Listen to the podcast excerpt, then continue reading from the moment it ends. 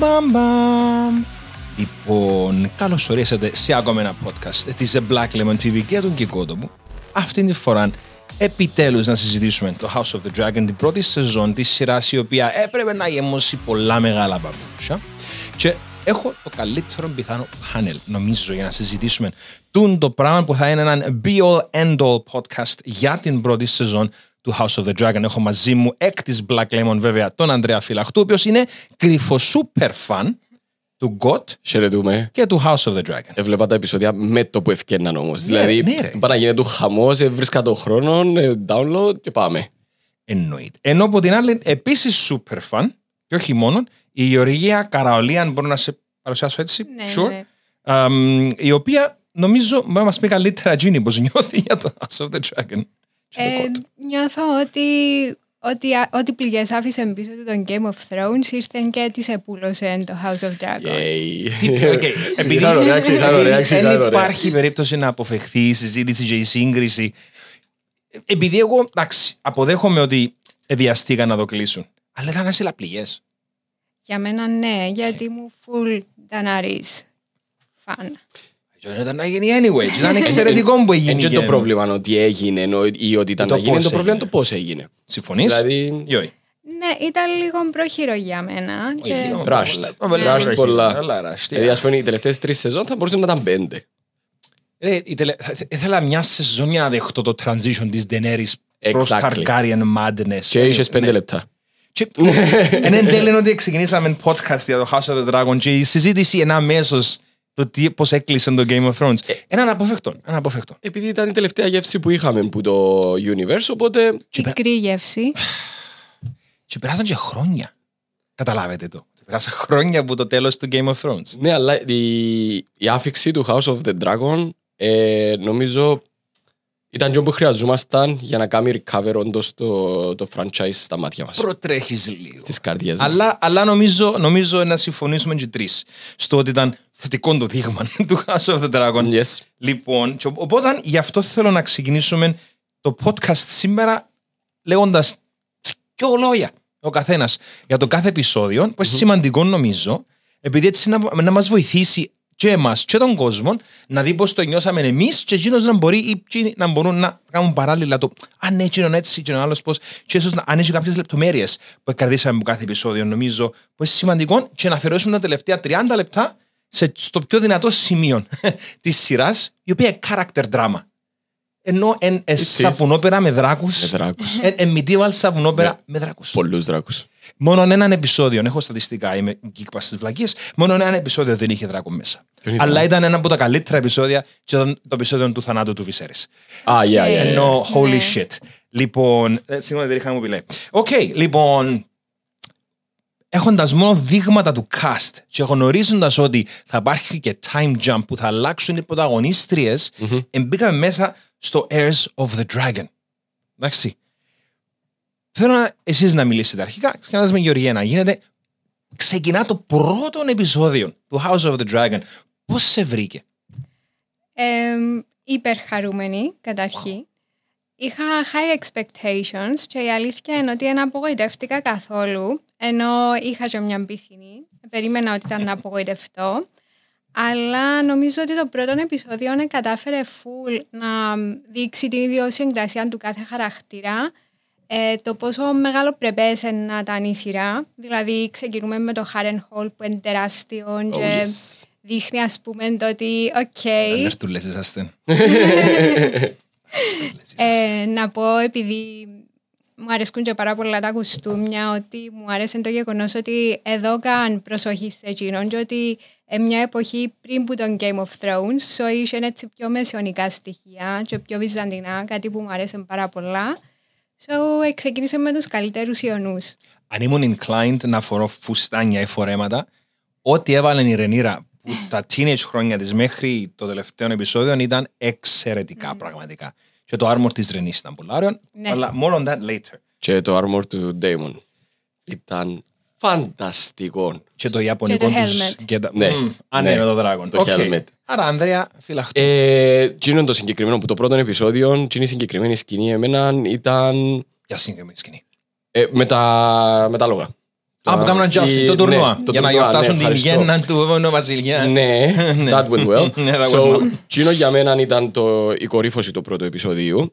Ε, γιατί και άρκεψες να βλέπεις τις, τα interactions μεταξύ όλων των main cast members, των main ε, χαρακτήρων και άρκεψες να καταλαβαίνεις ότι Α, fuck, να γίνει μαλακία, έρχεται.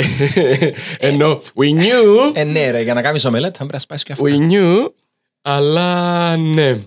Ε, ήταν, ήταν πολλά όμορφο για μένα. Τζείνον ήταν κάπου, OK, OK, έχουν χαρακτήρες, να, να αναπτυχθούν, δεν θα μόνο δράκους και special effects. Λιγότερους χαρακτήρες. του Ναι. Πρώτου. Πιο Ναι. focused, πιο Ναι. έτσι, συμπαγιές αν μπορώ από την... Άρα Και υπήρχε και... τοποθεσίες. Ναι, όχι, όχι, με, με, με. Ε, άρα υπήρχε και περισσότερος χρόνος για τον κάθε χαρακτήρα για να αναπτυχθεί σωστά. Κάτι τρέμει. Επειδή είπαμε για ομελέτες και αυγό, Ναι. απλά να πω και πόσο μου αρέσκουν οι συμβολισμοί που έχουν στο House of the Dragon. Για παράδειγμα, στο μικρό συμβουλίο, στο Small Council, ναι. το ότι κρατά το αυγό ο Βυσέρης και έτσι είναι ένας προάγγελος ότι ε, επειδή το σπάζει τόσο awkward και το τρα- τρώει τόσο awkward, ε, σαν να ξέρουμε ότι κάτι είναι να πάει λάθος με τη γονιμότητα των Targaryen. Oh yeah. Yeah. Uh, και νομίζω πρέπει να σταθούμε πάνω στην. Δεν μπορώ να το πω και σαρική, ήταν σφαγή. Uh, γιατί εμ, εγώ δεν είχα ιδέα ότι ήταν female-centric ιστορία. Έχοντας διαβάσει το Fire and Blood, δεν το βάλα ποτέ στο νου μου ότι α, είναι ιστορία δύο γυναικών μέσα σε έναν ανδροκρατούμενο κόσμο που προσπαθούν να κάνουν το δικό τους. Και φίλων γυναικών που είναι πολύ σημαντική του τη σχέση τους που όχι χαλά, καρκινιάζει, κάτι άλλο. Κάτι εντελώς. Δεν έχω λέξη να περιγράψω τι έγινε. Και νομίζω έτσι, ο, ο, ο θάνατος της Έμα, ναι. σε αίμα. Ήταν απίστευτα brutal και ο Πάτι Κόνσετιν που ίσως είναι η καλύτερη ερμηνεία όλης της σεζόν συνολικά μέχρι το 8ο που πεθανίσκει. Ε, Ειδικά μπορείς- στο 8ο που Ε, πεθανίσκει. α, ε, χτυπά ρε στα άθρο, τσαμέν το επεισόδιο του. Ε, βλέπεις το transition του μετά που είχαν καν- κάνει την απίστευτα άσχημη, κάνει την απίστευτα άσχημη επιλογή που εν τέλει ήταν καν επιλογή επειδή χάθηκαν και δυο και θωρείς τον που α, ξεκινά μου για με και χαλά. Ο Βυσέρης ο οποίος ήταν ένας ο βασιλιάς εν ειρήνη που λαλούμε κάποτε ότι εν, εν μαλαχτή, εν, εν έχαστηκε ποτέ να λάβουν δύσκολες ε, ε, επιλογές. Ένα έχει δοκιμαστεί, ναι. Ναι, στις... και είναι η μεγάλη συζήτηση αν στο τέλος της, της ημέρας απέτυχε τις μεγάλες επιλογές του σαν βασιλιάς ο Βυσέρης για να, για να πετύχει σαν πατέρας, ε, δεν ξέρω, ε, μεγάλη ιστορία.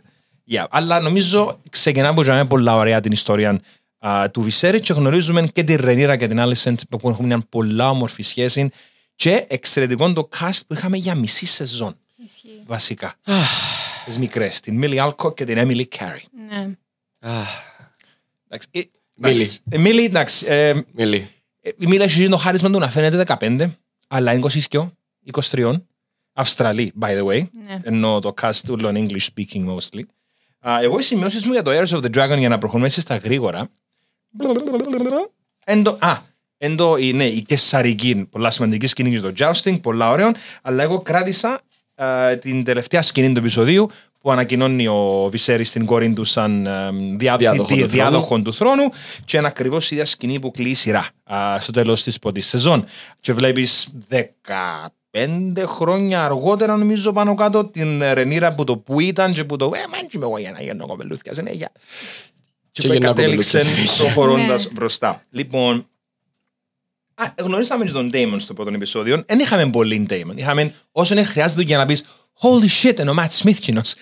ναι, σε- σε- ειδικά στο πρώτο επεισόδιο κλώτσισε ένα αρκετά.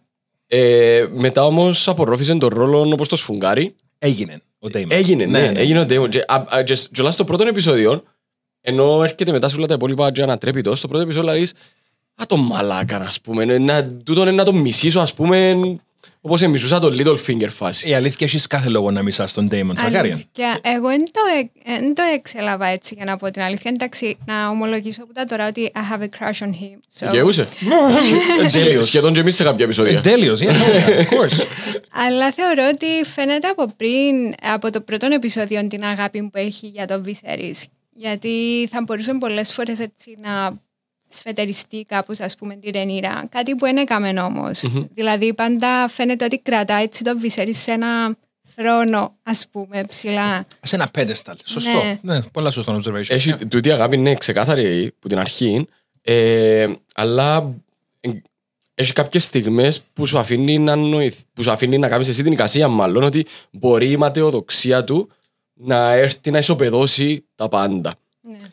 Which is good. Ε, χαοτικός χαρακτήρας. Ακριβώς. Εν Which is μπορεί να great. κάτσει πάνω σε θρόν τους άνθρωπος επειδή εν- It's great. ε, ο νους του εν παντού και πουθενά ταυτόχρονα και φαίνεται και στο τελευταίο επεισόδιο που ο- η πρώτη του σκέψη είναι πολέμος.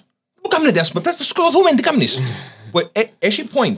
Ενώ ε, ε, rebellion. You have to crush them, δεν που κάνεις. Ε, να φτάσουμε στα επόμενα Δεν είναι επεισόδια έτσι για να απλά. το- Αλλά ναι. ε, α, αισθάθηκα πάνω στον Damon επειδή το δεύτερο επεισόδιο είναι ο Damon. Το Rogue Yes. Prince. Σωστά. Yes. Που ξεκίνησε να δείχνει λίγο τον νου του ή την έλλειψη ε, του νου του. Που διαλέει η Ρενίρα τον, ε, τον ε, chosen knight της, τον Kristen Cole. Τι Η φλάκας, Crispy. Θεέ μου. Crispy. Θέλω τον πάρα πολλά να γίνει crispy σε κάποια φάση εκείνος. Well, I know what happens to him, but we're not gonna get there. Ναι. Λοιπόν, ένα, ένα πράγμα συνειδητής για λόγω καιρό όμως, τον Kristen Cole. Ε, κατάλαβα το. Δυστυχώς. λοιπόν, και ο Damon κάνει το δικό του show, ε, μ, επειδή ο, ο, έπκλεσε ένα βουλάκι και είπε ότι θα, εγώ θα φύγω με την, ε, ναι, την, ε, Ερωμένη. ναι, την ερωμένη slash μ, βάρης, Hot Varys. πρώτος βάρης. She is pretty hot, Yeah. επειδή είναι είναι ένα blend Ιαπωνίας και Αγγλίας, Hey. which is insane. Ε, μ, ήταν- ήταν και μες στο Ex Machina, πολλά όλος ο ρόλος. Παίζει ρομπότ βέβαια που είχε πολύ emotional range. Anyway, τι λέω. Um, αλλά κρατώ το ότι ε, ο Damon έφερε για το ε, Dragonstone. Dragonstone έχοντας έναν αυγουλάκι. Και να που ξεκίνησε το ρήγμα μεταξύ του Viserys ε, και του Damon έτσι άσχημα. Το φαινομενικό ρήγμα. Το αυγουλάκι ήταν να δοθεί στο νέο γέννητο, το Ναι. οποίο χάσαμε στο προηγούμενο επεισόδιο. Yes. Έτσι καμίντα από το insult. Ε, Είναι insult to injury. Τούτον όμως ένα από τα ωραία πράγματα που έρχεται να μας δείξει τον Ότο ακόμα καλύτερο, σε ένα χειρότερο φως ή καλύτερο φως ενώ ότι επάσαρε την κόρη του πολλά, συ- έτσι, πολλά έτσι προσεκτικά Κατάμε, στον τα πολλά βασιλιά. προσεκτικά, ήταν- Έλα, δικό σας. Φουλ μεθοδευμένο. Τι ας πούμε, πήγαινε να του κάνεις παρέα τώρα που είσαι στεναχωρημένος. Τι θα μπορούσε να του κάνει, ας πούμε, να του θυκιαβάσει ποίηση. Νομίζω ότι η Άλισεν το πήγε για να του θυκευάσει ποιήση, αλλά γλύωρα κατάλαβε Όντως ότι είναι... πιστεύεις ότι είχε pure intentions η Alison, ενώ είναι κατάλαβε τα intentions του παπά της. Ε, κατάλαβε τα, απλά δεν ήθελε να τα καταλάβει. Αν το πάρουμε έτσι ένα πιο Ναι. βάθη level, νομίζω ότι το είχε καταλάβει, αλλά ε, φαίνεται η μικρή Άλισεν, ας το πούμε και έτσι, έχει έτσι μια άγνοια κινδύνου ή της δύναμης, ας πούμε, της σεξουαλικότητας μιας γυναίκας. Εγώ έτσι το κατάλαβα. Ή του- Ε, Ήταν ή- πάντα απέναντι που την Miss Hot Ναι. 3000 Ναι. και ήταν πάντα συ- συγκρίνεται με την Ρενίρα οπότε Ναι. ανέκαθεν και φκένει τις που μεγαλώνουν μετά και κάπως μη τέι Miss Perfect με το μαλάκι σου και το δερματάκι σου The, the Realms Delight ε, και κάμαν και connect ωραία στο τέλος, έτσι και αυτό το Ναι. περιμέναμε Ναι. ε, η Άλισεν με τον Viserys λόγω του ότι εκείνη έχασε την μητέρα της και χάθηκε και αίμα οπότε κάπου και με έβρασαν connection στο θρήνο Α, οι δυο τους και δεν το περίμενα παρόλο που το, το pimping ήταν αηδία Α, που τον Otto Hightower, ο οποίος μόνος του αξίζει μια συζήτηση, νομίζω. Ναι. Επειδή και, και ο ίδιος ο ηθοποιός, που πήγε από τους κομικούς ρόλους σε αυτό το πράγμα. Fantastic. Ναι, ήταν εξαιρετικός. Ήταν εξαιρετικός. Γιάξ. που πάλι στην αρχή να σου πω λαλείς «Α, γιατί ας πούμε με ποιον κριτήριο έγινε η επιλογή του, του, του ηθοποιούς σε αυτόν τον χαρακτήρα και μετά λαλείς α γι' αυτό Και τούτον φωτογραφίζει το confidence με το οποίο κινηθήκαν οι δημιουργοί του show. Μμ, Και μμ. φαίνεται το confidence throughout the whole series. Έκαναν, έκαναν πράγματα τα οποία ήταν σχετικά θαραλέα και ευκήγεν τους. Αλλά notes για το δεύτερο; Ε, για να πω για τον Otto Hightower ότι είχα δει προηγουμένως ένα βιντεάκι που απλά λέει την, πρώτα, την φράση μάλλον Your Grace ε, και μας βάζει κάθε φορά που είπε Your Grace πόσο διαφορετικά το λέει και καταλαβαίνεις τι ακριβώς θέλει να κερδίσει με εκείνον το Your Grace και έτσι δείχνει το range του ηθοποιού. Τέλειο. Είναι- είναι ο λίγδας του House of the Dragon Μ, Πού είναι τα ποδαράκια.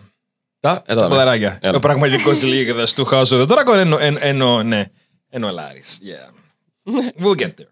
Λοιπόν, τέλος του Rogue Prince και πάμε στο Second of His Name που πάλι είχε πολύ Damon το επεισόδιο χωρίς όμως πολύ συζήτηση Damon και νομίζω εν το πλήν της πρεμιέρας το τρίτο επεισόδιο είναι και που έπεσε το παραπάνω ρευστό για να δούμε λίγο action. γέμα πολύ Λίγο γέμα action. Εντάξει, ήταν Ήταν λίγο over the top η όλη φάση με τον crab feeder, αλλά φωτογράφησε απίστευτα το ποιος είναι ο Damon που το έστειλε γράμμα ότι να βοηθήσει ο αρφός του και έκαμε τον messenger άχρηστον. Πώς τολμάζει να με, να με μειώσεις με τον τρόπο. Να πάω μόνος μου, ρε. Αρισκάρω τη ζωή μου για να μην χάσει τον κόσμο μου. Ε, This guy is dangerous. Επίεν all in. This Επίεν- guy is dangerous. Επίεν all in και επίεν, ας πούμε, επίεν σχε- επίεν τίτσερος μες στα αγκάθια. Μακάρι στην να- κυριολεξία. Μακάρι να τα ραγκάθια. Ναι. Ε, και η, το, η, η παράνοια που τον οδήγησε να κάνει το πράγμα, ας πούμε, και το... Και αμέ είπα, OK, respect, ενώ I love him. Respect, I, I, I love πελλός, this είναι character. επικίνδυνος. Ναι, ναι, ναι, Yeah, I, yeah. I love this character. I love this character. Δηλαδή, ένας συμβατικός χαρακτήρας, ας πούμε, ήταν να, οκ, πελάω support, ηγούμε του στρατού που μου στέλνουν της βοήθειας μου και πάω και κάνω τούτο το πράγμα. Όχι, να παραγαμηθείτε, μόνος μου είναι να το κάνω. Δεν θα έρθεις Ναι. εσύ να μου πεις ότι εγώ ήμουν ικανός που μόνος μου να το κάνω. I will do it at any cost. Αλλά για πολλά εγωιστικούς λόγους, όχι για το καλό του Ραλμ. Ναι, Να βάλω και λίγο την ψυχανάλυση μου μέσα. oh, please do. Εμ, εν το γεγονός ότι παρατηρήσα, άρχισα να καταλαβαίνω τη μοναξιά του Ντέιμον που του τον το επεισόδιο. Γιατί ακόμα και στον πόλεμο, στα Stepstones, he was alone. Ναι. I mean, οι Βελάριον ήταν όλοι μεταξύ τους και ξεκινάμε στο επεισόδιο έχοντας τους να συνομωτούν και λίγο εναντίον του. Έρχεται, he kind of knows, ξέρει ότι συζητούν για εκείνον και δεν τον κόφτει. Απλά θέλει να κάνει το δικό του. Και άρεσε μου πάρα πολλά και εμένα τούτο. Τώρα συνειδητοποιώ που το μου είπες εσύ τώρα πόσο καθ' όλη τη διάρκεια της σειράς ο Ντέιμον είναι πάντα μόνος του. ναι. Για. Ουσιαστικά είναι πάντα μόνος Εν- του. εν- εν έβαλα- Συνέχεια. Attachment ποτέ. Δεν έβαλα ποτέ τη λέξη Ναι. loneliness με τον Damon Targaryen Ναι. που καταλα- κατα- αντιλαμβάνομαι το τώρα που το λαλείς όντως κάποια πάντα έρχονται έτσι να δέσουν ωραία και θέλω επίσης να πω ότι είμαστε στο επεισόδιο 3 και δεν είπαμε καν τη λέξη δράκος. Α, ναι, Holy shit. ναι. Που ήταν highlight που το πρώτο επεισόδιο. Ναι. Και έχουν και ονόματα και χαρακτήρες οι δράκοι. Και διαφορές μεταξύ Finally. τους και στα sizes Και δεν και είπαμε στα... τίποτε. Ο μόνος λόγος που δεν είχαν ο Seasmoke με τον Lenore που έκαμε τη φάση του ας πούμε. Ναι, ναι, ναι. That's it. Wow. Crab feeder ο οποίος ήταν πατωμένος με grayscale και νομίζω έδειξαν και την πλάτη του Damon με τα καψίματα οπότε αν τούτον φωτογραφίζει πάλι. Τούτε δεν here's that expression again. Δείχνει πάλι ότι μπορούν να κάνουν οι Targaryen που είναι inconsistent με την Daenerys αλλά ήταν ξεκάθαρος ο Μάρτιν ότι ο μόνος λόγος που δεν έκαιγαν στη γέννα των τριών δράκων της ήταν λόγω ενός ξορκιού και όχι επειδή ήταν immune στη φωτιά Μμμ. η Daenerys. Just to be clear. Δεις στα βιβλία, είναι έτσι έτσι πράγμα. OK. Yeah. So, οπότε, εγώ τα notes μου για το τρίτο επεισόδιο, απλά για να δώσω έτσι μια, ένα αναπατήρο για να ξεκινήσουμε. Α, ε, η Ρενίρα είχε το δικαίωμα να επιλέξει ε, husband και έγινε η φάση με το hunting party που γνωρίσαμε. Α, Nice. ήταν το πρώτο άνοιγμα που έκαμε και σε άλλους χαρακτήρες. Κάτι Strongs, Ναι. ε, κάποιους Lannisters, yeah. Ναι, είδαμε Baratheons, είδαμε Starks, είδαμε Lannisters. Strongs, είδαμε Strongs. strongs, είδαμε strongs. The outward will hunt them forever. Ε, yeah, yeah. Να πούμε λίγο και για το ελάφι. Ε, Ε, ω, βε- α, βέβαια. Ω, εννοείται Of ότι course. είναι για ναι, το Και για τον το Boar. Stack. Ναι. Yeah. ότι μ, ελευκόν και υποτίθεται ότι εν συμβολίζει τον βασιλιά του δάσους και άμα έρχεψα να καταλαβαίνω πάλι να φέρω την ψυχανάλυση λίγο ότι ε, ξεκίνησε να οριμάζει η Ρανίρα. Γιατί μ, έτσι οξύθυμη που είναι και παρορμητική, εγώ να περίμενα ότι ήταν να σκότωνε το στάκ και να το πάρει πίσω για να του δείξει ότι έχω το καλύτερο claim. Αλλά φάνηκε πιο μεγαλόπρεπη, ας πούμε, και άφησε το να ζήσει. She knows ότι είναι η πιο κατάλληλη και της αρκεί τούτο. Ήρθε πίσω αιματοβαμμένη βέβαια, λόγω Ναι. του Μπορ, οπότε ναι, έκαμε satisfy και το urge της και το rite of passage της ολοκληρώθηκε με τον τρόπο αν μπορώ να να χρησιμοποιήσω την έκφραση. Εμ, και επέστρεψε πίσω όντως σαν αυθεντικό Ναι. στο hunting party. Ο κύριος. Sorry, ε, να κάνω ένα μικρό άλμα πίσω σε ένα επεισόδιο Ναι, καλό. που πήγαινε η Ρε- η Ρεζά και πιάσε πίσω το αυγό. Α, ναι, στο, είναι στο δεύτερο επεισόδιο, ναι. Ναι, ε, επειδή έκανα κλικ τώρα, ε, και αμέ αμέσως λέεις, οκ, τούτη η μητσά ε, να τα κάνουμε όλα από κουπά. Ε, Well, έπιανε πρωτοβουλία, για μένα, ναι. Πολλά σημαντική πρωτοβουλία. Έκαμε έκαμε και λάθος στο Small Council, βέβαια. Ενέρευε κάποια πράγματα που δεν Εβούρισε η ίδια να λύσει κάποια θέματα με το να πιάει ε, τον Cyrax; Όχι Cyrax. Ναι. Cyrax. Σάιραξ. Ε, και να πάει στο Dragonstone. Ναι, που εν φάση που αναλ- επαναλήφθηκε μετά. Αλλά για την άλλη πλευρά του τη φορά. ναι. Anyway.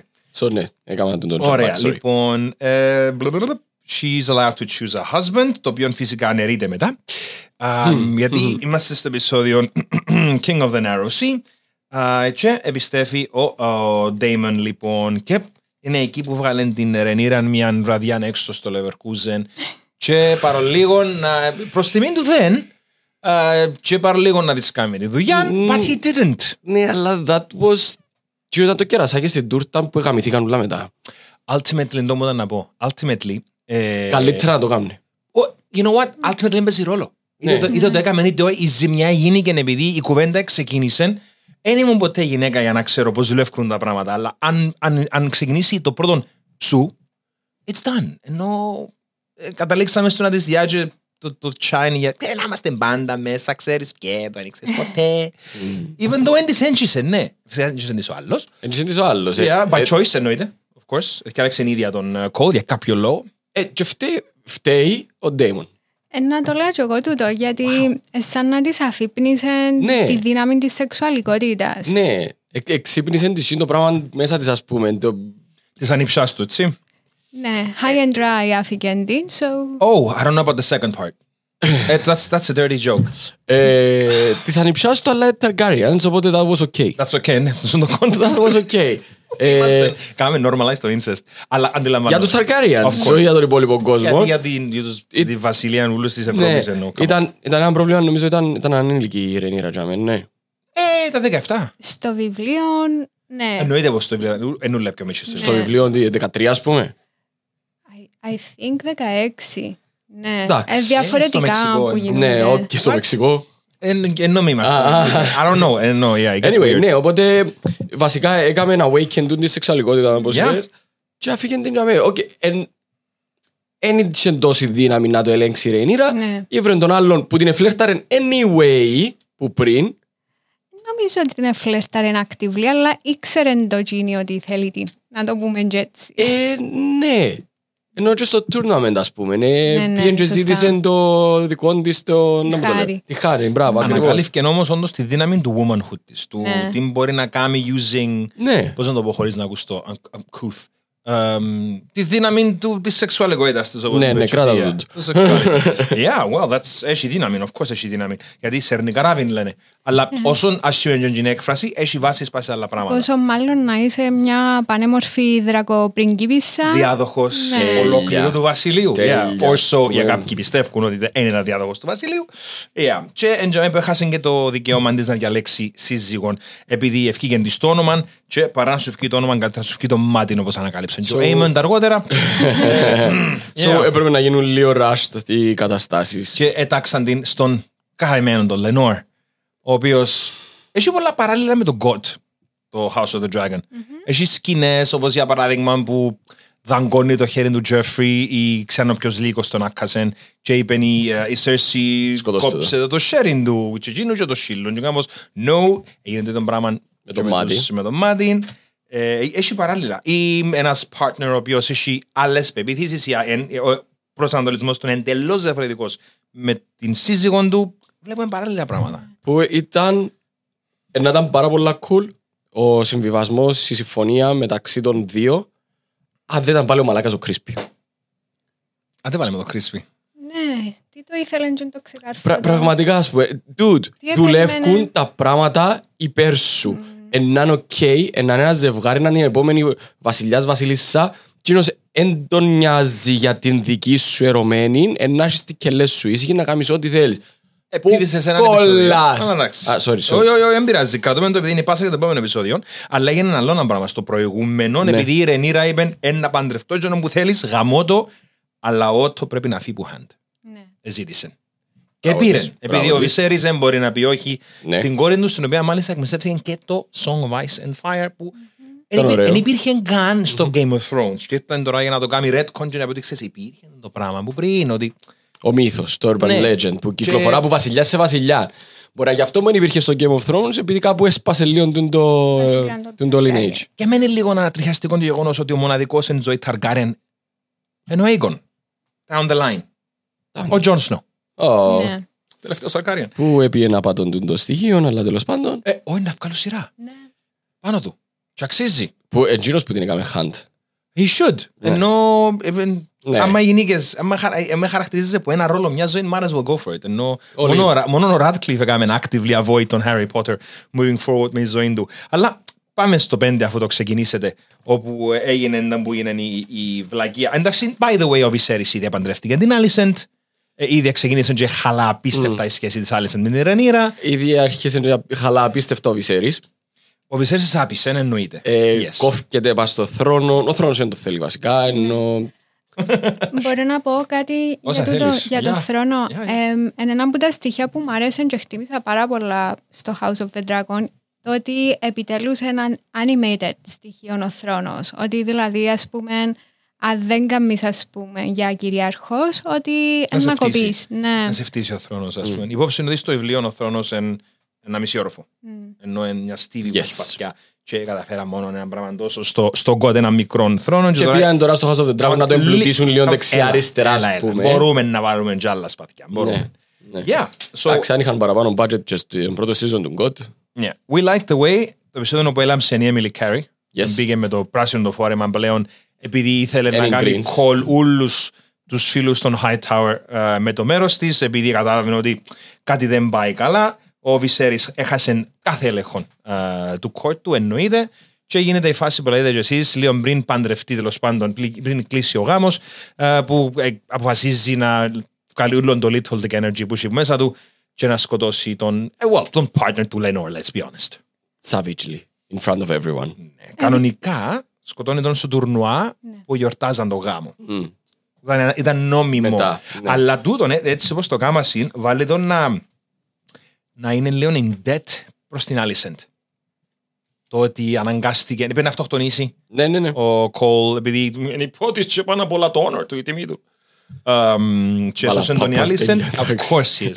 και νομίζω τούτον χρεώνει τον Λίον προς την Alicent, οπότε βάλει τον Λίον υπό τον έλεγχο της για να μένει στο βιβλίο ο Κρίστον Κόλ είναι πολλά ε, έχει, έχει πλάνα, έχει βλέψεις, είναι χαρακτήρας όπως την Alicent. Απλά τώρα Λίον κάτω από την Alicent και σημαντικό του τον για να κάνει elevate ακόμα παραπάνω τον χαρακτήρα της Alicent moving forward, επειδή για μένα είναι Alicent και Rhaenyra οι πρωταγωνιστές. Α, ναι, Οι ξεκάθαρα. πρωταγωνιστρίες του House of the Dragon. Ξεκάθαρα. Να θέλω να το συζητήσουμε και πιο μετά που να κάνουμε την ανάλυση χαρακτήρων, αλλά εγώ νιώθω έτσι ένα foreshadowing ότι κάτι παίζει μαζί με το Criston Cole και την Alicent. Εγώ νομίζω ότι είναι απλά, οκ, επλήγωσε με η, η κολλητή σου Ναι, και είσαι εσύ ο τρόπος για να της μπω στο μάτι. Έκαμε ναι. σε- Έκαμε σε booty call. Εντάξει ρε φίλε μου, μεν κάνεις προσωπικά. Ναι, ναι, ναι, και μετά μπαίνει, μπαίνει μονίμως σε ένα revenge mode. Ότι... Που Ε, εν- εν petty, είναι little dick energy που δάμε Ναι. μέχρι την πάφων ο άνθρωπος. μάνα μου τώρα. Δεν έχει τίποτα άλλο εκτός που το honor του και το, το σπαθί του και το... He has nothing else going for him as a person. Ναι. Τίποτε. Ενώ η Άλισεν με τη σειρά της εντζήνων το συντηρητικό, το έτσι, αλλά φκένει πολλές φορές. Το Έρχεται- η- η- ηγέτιδα και λοιπά, να κάνω κάποια πράγματα τα οποία να πρασπάσω και έξτρα αυκά για να κάνω τις ομελέτες που λέει ο Γιωγίνη, παρόλο που στο τέλος φαίνεται της άσχημο ότι κάποια πράγματα που γυναίκα είναι ας πούμε, αλλά εντάξει. Ε, ήμασταν στο 5, το We Light the Way, λοιπόν το τελευταίο επεισόδιο των uh, Alcock και της Emily Carey, βεβαίως, Α, και νομίζω προχωρούμε στο δεύτερο μισό, όπου πλέον αναλαμβάνουν οι μεγάλες οι κυρίες. Να πούμε ότι αρχικά έγιναν cast πρώτα οι κυρίες και μετά οι μικρές. Οκ. Okay. Εν, Ναι, διότι φαντάζομαι οι κυρίες εξέρασαν ότι να συνεχίσουν για τις υπόλοιπες σεζόν. Ακριβώς. Ε, οπότε δεν ήξερα αν παίζεται θέμα του να μην είχαμε καν τα πρώτα πέντε επεισόδια που είδαμε. Α, Καταλαβες, να δούμε όλα προϊστορία. Αλλά δεν θα ξέρουμε ποτέ επειδή έχουμε τα πέντε και επεισόδια. μας κόφτει επειδή ήταν υπέροχα. Και είναι, είναι η διαφορά του House of the Dragon με το πόσο- Yellow Jacket. Yellow Jackets. Το οποίο είναι παρόμοιο το ότι υπάρχουν πρωταγωνίστριες αμ, σε έφηβον ε, version και σε adult version, αλλά δουλέψαν μαζί τζείνες για να δουλέψουν τους χαρακτήρες τους. Η Κάρι μαζί με την Emma D'Arcy, α, η οποία προτιμά το they για pronouns, παρεπτόντως στα Ναι. ελληνικά λίγο περίεργο. Δεν ξέρω ακριβώς πώς θα το πω στα ελληνικά. Αυτή. Sure. Με μικρό γιώτα. Αυτή με μικρό γιώτα. Αυτή- Sure. She's non-binary. She is non-binary, yes. Και η, ε, η Olivia Cook, η εξαιρετική Olivia Cook, η οποία έχει Yeah. ένα απίστευτο neutral ύφος, μια μανταμίτσα, η οποία όμως είναι η βασίλισσα του round. Σε τελική ανάλυση. Και Princess and the Queen ονομάζεται το επεισόδιο. 10 χρόνια αργότερα και ξεκινούμε ήδη με την Ρενίρα να ήταν τζαμέ που ήταν η Άλισεντ πριν χρόνια, έχοντας ήδη κάνει παιδιά με τον Λενόρ Βελάριον. Ναι, αφού φαίνεται ξεκάθαρο ότι. Υποτίθεται. Ευτιστά Yeah. ο- Ευτιστά ο παπάς του τα μωρά. Yeah. Παιδιά, γιατί είσαστε κακεντρεχεί. Και εν, εν δέ μου μπαίνει το πρώτο storyline τέλος πάντων μεταξύ των δύο γυναικών το ότι ξέρεις τα παιδιά σου είναι παιδιά σου, είναι παιδιά του άντρα σου, με περιπεζούμαστε, εν, εν μελαμψός ο άντρας σου και κανονικά το μαύρο υπερνικά ας πούμε όπου κάτσει και those are not those are not Velaryons, those are not Targaryens αλλά δεν καταλάβω ποτέ γιατί είναι Targaryen, εννοείται πως είναι Targaryen τα παιδιά. Ναι, απλά είναι ξαθά. Ε, είδες το πρόβλημα, κατάλαβες το πρόβλημα; Ενώ αν Είναι ήταν ξαθά. ξαθά ήταν οκ. Yeah, hell Αν yeah. ήταν ξαθά ήταν μια χαρά. Οκ, Sure. και πήραν που η μάμα τους, δεν τέλειωσε η κουβέντα. Αλλά ο Strong ήταν strong σε πολλά πράγματα από ό,τι φαίνεται και ήταν genes του. Μα ε, So- ναι, ο Harwin Strong δεν γνωρίσαμε τον υπερβολικά των άνθρωπων, αλλά Ήταν ελάχιστη. ναι. είχαμε τον μόνο σε έναν επεισόδιο και ήταν εξαιρετικό, στο τελευταίο του επεισόδιο actually. Και έχω να πω ότι η χημεία μεταξύ τους ήταν φοβερή. Yeah. Κάτι ελάχιστα βλέμματα νομίζω ήταν η πιο πολύ χημεία από ό,τι είχε μετά με τον Damon. Μμ. Να, μαγίνον εν Διαφορετικό. έρωτας και πάθος Ναι. στη Σάντα Μπάρμπαρα α, η ιστορία των, ε, του θείου και της ανήψιας. Ε, και εδώ γνωρίζουμε για πρώτη φορά τα παιδιά τους. Και γνωρίζονται και τα παιδιά τους και βλέπουμε τον bullying που δέχεται ο Aemon σαν μικρό παιδί με το pink dread, με το γουρούνι αμ, και τελικά μετά που το θυμώνουν και ο Βορρά και πάει κάτω και θυμώνει του η Dreamfire. Dreamfire η οποία λέγεται είναι η δράγαινα που γέννησε τους δράκους της Της Daenerys. Daenerys. Ναι. Yes. Yeah, which is pretty Έχει, έχει να, ε, κυκλοφορούν ωραία γραφικά με τα, και με το family tree των δράκων. Ε, Εν τούτη είναι η τρίτη γενιάς η δράκη. Ναι, Με την Veigar να είναι η μοναδική που ήταν. που της την παλιάς πρώτη. γενιάς. Yeah, yeah, yeah. Yes. Αχ, τι είναι η Veigar. Ε, ο Αφού κροκόδιλος. εκνεύρισαν την τέλος πάντων, να τα πούμε παρακάτω. Μαν- Ε, ε, μεγάλη- είναι ωραία συζήτηση. Ναι, εκείνη. ναι, ναι, ναι. Αλλά νομίζω το, το highlight του έκτου επεισοδίου που θέλω να συζητήσουμε είναι το τέλος της Λένας. Ναι, wow. Holy shit. Καταρχήν, τι κρίμα που δεν είδαμε παραπάνω που γίνονται το χαρακτήρα και γίνει την ηθοποιό. Ε, Εξαιρετική. ναι, εκτός που πάνε μορφή. Ε, και γενικά νομίζω ότι ε, ήταν πάρα πολλά powerful το τέλος και ε, ήταν καλύτερο από ότι στο βιβλίο που Ναι. ήταν διαφορετικό. Ε, έδωσαν το χαρακτήρα agency. Σε Κάτι που Ναι. είναι η αίμα. Πάνω Yes. στο ίδιο πράγμα ακριβώς. Ότι και το τρόπος που διάλεξε να πεθάνει επίσης υπογραμμίζει το ότι η Targaryen είναι immune στη φωτιά ή ο δράκος κάθε τόσο είναι immune στη φωτιά. Με και θωρέ την Veigar που ήταν κάπως. Τι, what, Δρακάρι, τι εννοείς, τι, τι, τι εννοείς ακριβώς; τι εννοείς, να κρούσεις, να πεθάνεις. Και ναι, ε, με εορτίστηκε. Και, Και πέθανε η Veigar. Veigar, τζάμε που την έβλεπε τύπου Seriously, θες να κάνω τώρα το πράγμα που μου Ναι, ζητάς, κάπως, ενώ- ε, σε- σε- and she's going back. Like, I'm gonna do this once. Όλοι. And that's it. Επίσης, σε εκείνο το επεισόδιο που άρχισαν πολύ τα σχόλια «Α, γαμώ το είδες αν περίμενε λίγο ο Βυσέρης».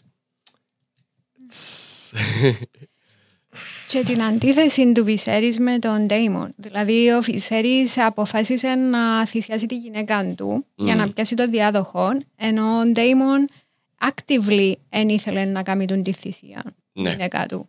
Που τον έχουμε, ας πούμε, για το βίλεν της υπόθεση.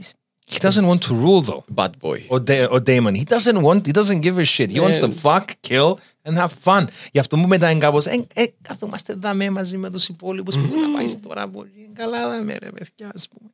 Η Λένα μας ήταν κάπως, ναι, αλλά το σπίτι μου είναι στο Driftmark. Ο κόσμος Ναι. είναι στο Driftmark. Δεν μου κάνω εγώ δάμε, ας πούμε. Και είναι το clash των χαρακτήρων που τελικά τα λέγει η Λένα να πεθανίσκει. Ναι. Και, yeah, αφήνει single τον, single and ready to mingle τον ε, Damon. Και την Veigar. Και- Yeah, Ναι. και την Veigar, exactly. Τα Junior έρχεται μετά σε μια πολλά ώρα σκηνή πας στην παραλία με έναν φοβερό παράλληλο και συμβολικό πλάνο που θωρεί ο Damon που την παραλία την Veigar με τον Aemon πάνω. Dun, dun, dun, foreshadowing. I'm not gonna get into details. Λοιπόν, ε, Driftmark, το όνομα του επεισοδίου και είναι η ξεκάμενη κηδεία της Λένας και η σκηνή που μου έκανε παραπάνω εντύπωση είναι ο Λουκ που του λαλούν ρε να κάνεις inherit τα πράγματα όλα και ξιάτω των μωρών ε, θέλω να τα κάνω inherit because when I do it means you're all dead. Yeah. και έμεινε μου στο νου Dark. holy shit Τώρα έχει μη- δίκιο το Τώρα μωρό ο Μιτσής. yeah. Yeah that was great. It was. so episode 7 Driftmark Ε, η στιγμή στην κηδεία όπου ο Ντέμον κάνει γκίγκολ για να τραβήσει πάνω του την προσοχή. Ε, έλα. Τα λίγο εφηβικών ε, το Ο- ότι ε, έκαμε τζουν το αστείο. Ναι, αλλά έκα- έκαμε το γιατί ε, την ώρα ήταν όλο το attention πάνω στους μητσούς, ε, στα παιδιά της Ρενίρας και για να φύγει η προσοχή που πάνω τους εγέλασε που, στην κηδεία της γυναίκας του η at least he giggled ε, και he took it upon him και νομίζω ότι τον αναγνωρίσαν το πολύ τζάμε, ότι I'm protecting those kids now σκάστε Και κάνουμε το πολλές φορές να κάνει λίνιεν μετρημένα. Δηλαδή να κάθεται πίσω ο Μμ. Damon και να θεωρεί τη φάση να εξελίσσεται και μόνο όταν χρειάζεται να επέμβει να κάνεις ένα λεπτό νόη. Είναι έτσι, είναι έτσι. Τα πράγματα ας πούμε. Πριν αναλάβει ο ίδιος δράση τέλος πάντων. Νομίζω ότι ε, ο Ντέιμον όσα, όσες σχέσεις και να άλλαξε να στο πούμε, στενές σχέσεις είτε με τη Μιζαρία είτε με, τα, με, τη, με τους Βελάριον, πάντα, This is a κοντό που στο veil. ναι εντάξει, εκείνη να κάνουμε την bypass εντελώς. Μα όλη η σειρά έκαμε την bypass chini. Στο βιβλίο δεν ξέρουμε πώς πεθάνει η σκη Ναι. και άρεσε μου, άρεσε μου πάρα πολλά που η σειρά κάνει insinuate ότι πήγαινε ο ίδιος και σκότωσε την και είπα «Α, είναι η πιο άσχημη γυναίκα, τα ζώα πιο όμορφη μου γίνει και θεωρούμε κρύα νερά μια πανέμορφη εντωμεταξύ. γυναίκα, μια πολλά δυναμική γυναίκα. Είναι κάπως, Τούτη είναι η άσχημη γυναίκα πάνω όπως τα ζώα. ναι Come on, dude. Ε, Κλασικός Damon. Just this destructive, chaotic force. Έχω να πω μετά για τη σεξουαλικότητα του Ντέιμον. Αν θέλετε να το πούμε που τωρά, ναι, είδα λέμε το και ύστερα. Κράτα το, κράτα το. Οκ. Λίγο, Ναι, λίγο, ναι, λίγο, κράτα- λίγο, κράτα λίγο, το, Είμαστε γιατί στο 7 Είμαστε στο 7. Κλείουμε το σιγά Ναι. σιγά και ναι, να πάνε λίγο πιο Απλά hardcore ήθελα το να πω τελευταίο. ότι γενικά δεν έκαμε να σου ποτέ τίποτε άλλος σαν οικογένεια εκτός που τον Βυσέρης. Και by proxy ας πούμε και τη Ραϊνίρα. Τη Ρανίρα, of course. Ναι. Yeah. by proxy And by proxy ή by, uh, by ownership. And down Yeah. the line. Αλλά να, να το δω μετά. Ναι, Πο- οκ. πο- εν- Πώς να, πώς να λάβει το ότι α, η γυναίκα μου είναι η βασίλισσα και εκείνη πρέπει να λάβει τις τελικές αποφάσεις. Όπως και να έχει. Driftmark ήταν η, η κηδεία. Λοιπόν, η φάση στην παραλία όπου ουσιαστικά δένουν το κόμπο σχήνιν η Ρενίρα με τον Damon και βλέπει ο Damon που την παραλία την Vhagar να πετά με τον Aemon και έχει τεράστιο foreshadowing για μέ, θα πω τίποτε, επαναλαμβάνω. I kind of know Εντάξει, οκ. Α, ένα- ένα- Μια εξαιρετική σκηνή καρτεροπότσι πώς να εδώ. Α, Λοιπόν, Aemon loses the eye. Μάλιστα, ναι, για να βγει πας στην, πας στην Vhagar. Ο Aemon γίνεται ο Καυκάς που είδαμε έναν Καυκάν με kids 12 χρόνια ουσιαστικά να τσακώνονται και κάποιος χάνει μάτι. Καλά Επιτέλους η μάνα είναι να πει «Έτω, κάποιος έχασε το μάτι του». Μπορούμε να πούμε λίγο για το μάτι. Όσα θέλεις ναι, γιατί να πρέπει να ναι, πάμε στη ναι. συζήτηση μετά που, που η μάνα είναι κάπως Sir Kristen, σε παρακαλώ, φέρουμε το Φέρουμε μάτι φέρουμε του». ένα μάτι σε παρακαλώ What the fuck? Yeah, καλό, ελεύθερα. Ε, να πούμε λίγο για το μάτι ότι είναι ένα τρόπο που χρησιμοποιεί συχνά ο Μάρτιν. Και είναι ένα τρόπο που χρησιμοποιείται γενικά στη μυθολογία. Δηλαδή, ο Ότιν, για παράδειγμα, είχε χάσει το μάτι του, έπρεπε να δώσει το έναν του μάτι για να πιει που την πηγή της Σοφίας. Ε, ή ο μάτι τη Τηρεσία, για παράδειγμα, στην ελληνική μυθολογία, που είναι τυφλό. Και γενικά χρησιμοποιεί το ο Μάρτιν του το τρόπ, το να, μην έχεις, ε, να χάσεις την οράση σου ή ένα από τα μάτια σου για να ανοίξεις, ας πούμε, το τρίτο μάτι. Και μ, δείχνει τη μαγεία. Ας πούμε, Oh. ο, Μπάρι, ο, Ο τον τον Τάριον Τάριον, που είναι πεθάνεις και ναι, Πες, ή πεθάνεις και δεν πίσω. To be fair. τον Yeah. Blood Raven. So, yeah. Yeah. So he was awakened. Ναι. Ε, είπε το και ο ίδιος νομίζω ο μικρός ξεκάθαρα, ξέρεις, μητέρα είναι εντάξει, έχασε ένα μάτι, αλλά έπιανε ένα δράκον. Αλλά, Επικό. Και είναι τα δράκον παίζει. αλλά Ναι. όμως, έκρουσε τον κόμμα. Γιατί ακόμα και που μεγάλωσε ήταν, κάπου, ήταν πάλι κάπως, εν έπνασε, εν το δέχτηκε το ότι έπια δράκον για το μάτι μου. Ακόμα επήραζε τον. Ναι. Γιατί που είδαν τον Μιτσί, ήταν κάπως, το μάτι σου. Θέλω το μάτι σου. Θέλω Είμαι το cool, αλλά θέλω το μάτι σου. Κάπως, δεν είσαι cool. Πειράζεσαι ακόμα και είναι εντάξει. Ακόμα κρούζεσαι. Και δεν φάνηκε μετά. Είναι τα τραύματα της εφηβείας. Ναι, και ήταν πολλά ωραία σκηνή που βρεθήκαν οι δύο πλευρές και ζήτησε η Άλισεν το ματάκι του γιού της. Ρενίρα και κάπως, α ναι, και ήρθε το clash, ας πούμε, επιτέλους των δύο χαρακτήρων. Το υπέροχο κλάσο Yes. εκείνον που την Yes. άρπαξε και άλλη τώρα θωρούσε Ναι, για για εκείνον που τούτο είσαι. που πραγματικά είσαι. Τι ήταν η Άλισεν, ζάβαλε μου, it's just a, Κοριτσάκι. it's just a housewife, η Ναι. οποία ε, έπαιζε μέσα έναν κυκλώναν, δηλαδή, Εσύ είναι ο παπάς της, μέσα σε έναν κύκλο. ε. yeah. Το- Είναι, είναι μια housewife, μια απλή housewife, η οποία δεν πρέπει να δάμε σε εκείνο το σενάριο. Ναι, αλλά Όχι, έπρεπε, Ο- α, εν- εν- έπρεπε, να- όχι, έπρεπε εννοώ- ακριβώς να εννοώ- τα πέσει το εννοώ ότι σενάριο. Είναι χαρακτήρα ο οποίο μπλέκεται μέσα σε Ναι, τα πράγματα. ναι, ναι, υπό άλλες συνθήκες αν δεν ήταν ο παπάς της να την πάρει για μέ, με τη βία και να τη σύρει μες στο κρεβάτι του Βυσέρης η άλλη ήταν να, ήταν να πλέκει ας πούμε σε έναν σπιτούι στην εξοχή. Yeah. Και άλλαξε όλο το tapestry του, α, του King's Landing, Ναι. αφαιρέσαν όλα τα όρια από τους τοίχους και έβαλαν όλους τους Αγίους και τα seven pointed stars και λοιπά και γίνηκε παπαθιά. Yeah, Yeah, that went well. yeah that, that went το very να well. έχει τόση όμως πολύ αυτοκυριαρχία δείχνει πολύ τσαγάνο. Και Sure. δείχνει ότι μπορεί να περιμένει πάρα πολλά για να πετύχει αυτό που θέλει. Μμμ.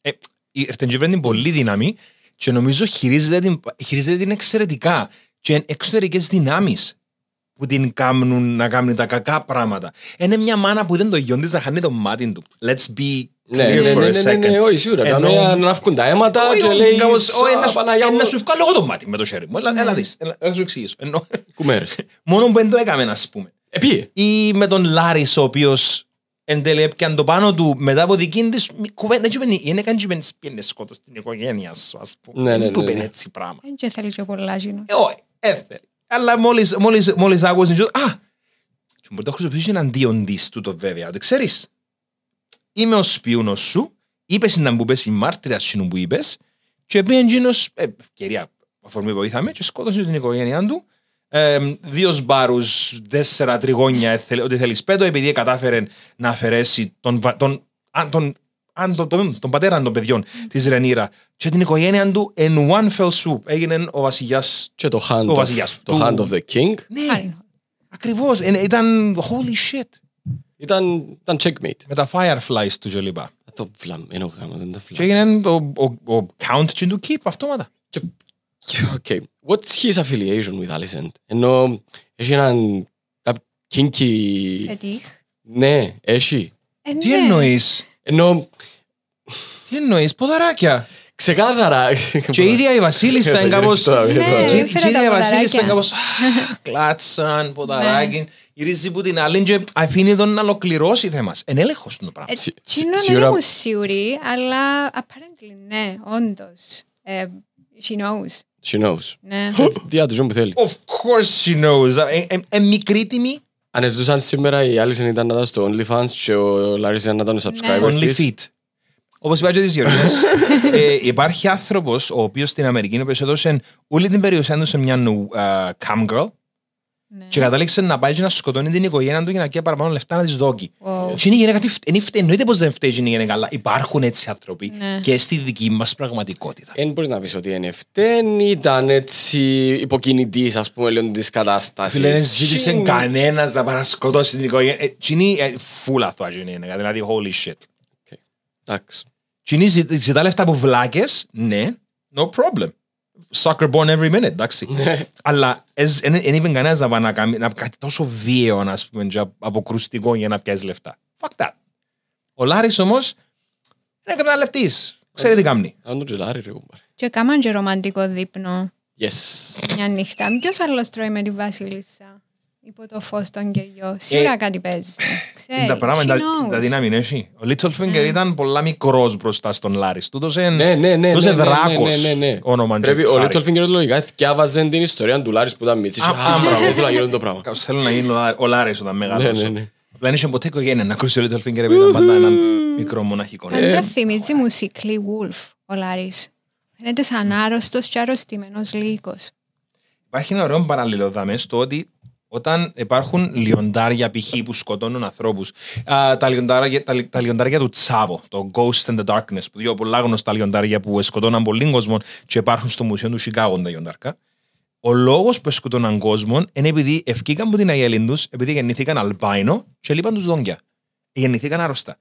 Και δεν τα δέχτηκε η αγέλη και καταλήξαν να σκοτώνουν ανθρώπους. Wow. Όντως, όταν είσαι, παρόλο που είναι βίαιο πράγμα το λιοντάρι to begin with, δεν περιμένεις τα λιοντάρια να κάνουν prey upon people. But those lions preyed upon people επειδή ήταν άρρωστα, ήταν εύκολα το tribe τους έξω κλπ. That's Larys.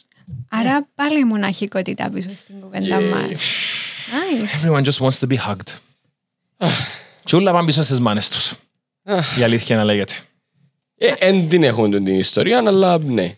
Επειδή οι μανάες είναι οκ, Ρενίρα και οι άλλοι. Σαν τα πλάτα κοπελούθηκα τους ευκαιρία λίγο, ναι. Αλλά εν φταίνει οι μανάες, φταίει όλο το structure, όλο το support structure γύρω που είναι κάπως είσαι βασιλιάς που να μεγαλώσεις, με δεχτείς τίποτε, να σου πει κανένας τίποτε, you have to take everything you want και λοιπά και καταλήγεις να έχεις τους ανθρώπους που είναι τοξικοί και απίστευτα άσχημοι και φτάνουμε στο επεισόδιο νούμερο 8 του Patty Considine που ήταν απλά highlight της σεζόν η ερμηνεία του ανθρώπου.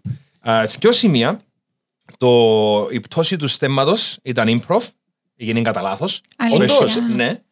Και το No More My Love ήταν δικές του κουβέντες που διάλεξε ο ίδιο να πει Ναι, πριν πεθάνει. για το No More My Love, ε, διάβασα το. Ε, για το στέμμα όντως ήταν... Yes.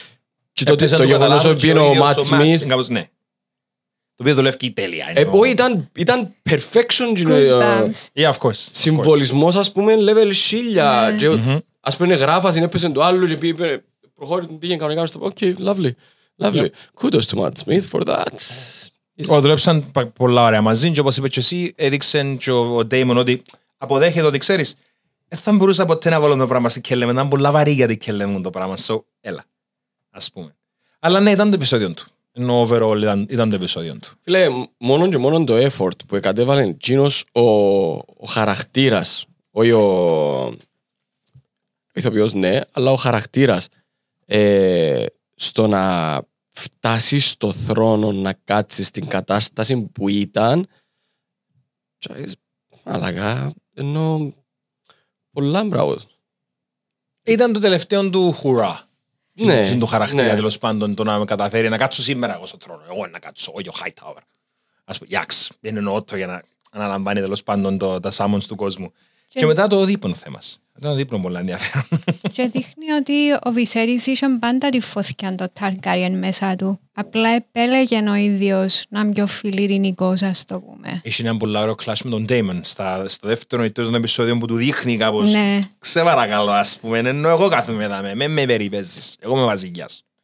Και όντως, αλλά σαν βασιλιάς, αφού μια στο φτάνουμε στο θάνατο του Βυσέρης, he was a failed king. Επειδή, εν, όχι failed king, ακούγεται, ακούγεται άσχημον, αλλά ήταν λίγο ευθ- ευθυνόφοβος ο Βυσέρης, Αμ, εγώ, για μένα. Α, αλλά ο, ο βασιλιάς εν ειρήνη, ε, ε, τι, λέει, τι λέει σε τελική, ενώ ακόμα και την, ε, στα Stepstones, ε, ενώ ο αρφός του που καθάρισε τη φάση, όχι ο ίδιος. Και εγγελήθηκε η φάση Εν- με εν τα και κάμε- Stepstones, ναι. όχι, το ότι οι Τράκοι συνεχίζαν. Ενώ- Ναι, αλλά δεν έκαμε και όντως τίποτα ουσιαστικό. Δηλαδή το μόνο ουσιαστικό που πήγε να κάνει μπασίν το τελευταίο επεισόδιο του ε, που ευκήγε μπροστά να κάνει support τη Ρενίρα και Χειτε- τους ε, διαδόχους ε, και είναι πατέρας. Εν γεν- Είναι καλός βασιλιάς. Ναι, όντως είναι σαν βασίλειο. Εντάξει, είχε και κατά νου όμως το καλό του βασίλειου του, κάνοντας Με το το να βάλει πράγμα. γυναίκα στο θρόνο, ήξερε ότι δεν θα δεχτεί κανένας το πράγμα.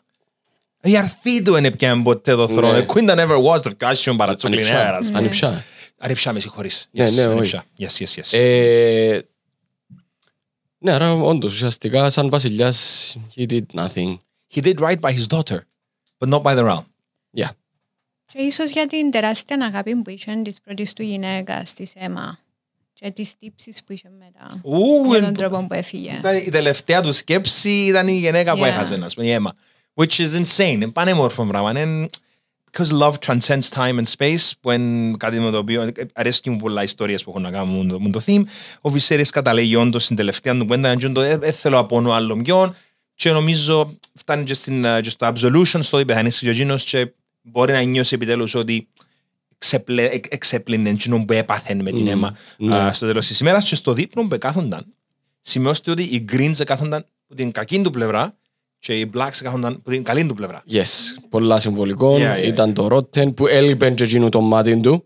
Ναι, of course. Πάλε μάτι. Αλλά εκείνος δεν έπιανε τίποτα για το μάτι. Ε, Ναι. Και σε την αιώνια ζωή, νομίζω. Sure. Ναι, If you really squint; Ενώ εν, ο Με άνθρωπος, το ένα μάτι. ήταν ο λίγο. άνθρωπος άφηκε, άφηκε ένα χάος πίσω του. ενώ ήταν μια καταστροφή. Έφταιγε για εκείνα. Ε, εν μέρη ναι, επειδή θυκάλεξεν Έφτεν. Θυκάλεξε έναν πατέρας αντί βασιλιάς στο τέλος της ημέρας. You can't do that. You can't do that. Πρέπει να είσαι βασιλιάς. Έπρεπε να πει ότι γέννησα γιον, ε, να βάλω τον Aegon για air. Ε, ε, σωστόν, ε, είναι σωστόν. Αλλά ε, διαφορετικά θα είχαμε σειρά βέβαια. Δεν έκαμε backup καμιά από τις επιλογές του. Δηλαδή, εθιάλεξαν και την Alicent αντί να πιάει τη, Lane, τη μικρή Την Velaryon, Velaryon. yes. Ναι. Ε, υποτίθεται που έρωτα, αλλά πού είναι τον έρωτα. Δεν ήταν που ερωτάς. Ναι. Ε, Νομίζω ήταν απλά η ικανοποίηση των Politics. σεξουαλικών του Ούτε καν politics. ορέξεων. Απλά πέτυχε τον ο Hightower. Ε, αν, ε, αν έκαμε τη σωστή πολιτική επιλογή, να ήταν η Βελάριον. Εννοείται. Ναι, αλλά ήθελε εκείνη την ώρα. ε, Και να μην λάθος. ήθελε σεξουαλική ικανοποίηση. Η Βελάριον ήταν πολλά μητσά για να του το προσφέρει. Ήταν η άλλη Σεντζαμέ. Επήγαινε εδώ και με τα μούτρα μέσα. Και εκείνο το πράγμα είναι. Είναι γέμωσε με αυτό το κενό. Yeah. μέσα Ναι. μας. Yeah. Ποτέ, ποτέ. Πολλά ωραία σκηνή. Σε ποιο επεισόδιο ήταν που κάνουν σεξ Με τους ταυτόχρονα; αρουραίους, ναι. Που κάνουν σεξ ταυτόχρονα. ναι. Η Άλισεν με τον Βυσέρης και η. Κρίστον Κόλ και η Ραϊνίρα και βλέπει η Άλισεντ πάνω τους αρουραίους που τρώνε το κρεβάτι. Α, όχι. Wow. Α, ναι, μπράβο, εκείνο το επεισόδιο. Ναι, Μπράβο, ναι, ναι, ναι. ναι. Το βλέπει ναι. το Ροτ μες στο House Ναι. Targaryen. Ναι, ας ναι, πούμε. και πόσο Yeah, yeah, yeah. η μια ευχαριστική ευχαριστία του τον ε, ήταν... Και λέγαμε Έχει δουλειά. power. Ναι. Yeah. και Α, ήταν είχε τον απ- έλεγχο, yeah. Ήταν απλά Και ένα άλλη, yeah. αναγκαίο, ας πούμε. Yep. Wow, αγγείο. Nice. Yeah. Ναι. Ένα vessel. απλά Πες, για- ε, τούτον ήθελα να πω. Yeah, το- there's το other πες, dirty αλλά είπα words το which I'm αγγείο. not gonna use. Ενώ, Ναι. αλλά ναι, ήταν και είπεν της και αλήθουν καθαρά, η δουλειά μας είναι να γεννούμε.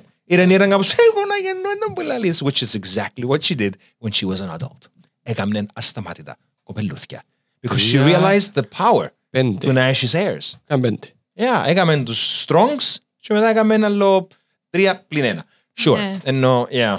And actually she was a great mom. Oh, fantastic mom. Μμ. Yeah, fantastic mom. Και έχασε το, τρίτο, το, το πέμπτον της την πέρα που έμαθε ότι πεθάνει ο παπάς της. Yes. Και κανονικά έχει και μονόλογο τζαμέ που ετοιμάζει το μωρό, which is a crushing scene, αλλά we'll get to that. Λοιπόν, επεισόδιο 9 είναι το μοναδικό επεισόδιο που δεν έχει καθόλου μέσα Damon και Rhaenyra. Ήταν ούλον Green Council. Και ήταν... Ε, α, εντάξει, by the way, ο Aegon είναι βιαστής, η γλέτσας, ο Aemond είναι ένας ταλαιπωρημένος, ο οποίος θέλει παραπάνω από εκείνα που έχει, αλλά δεν Second μπορεί να son. τα έχει. Το η κατάρα του δεύτερου γιου ακριβώς, του μεσαίου που λαλούμε.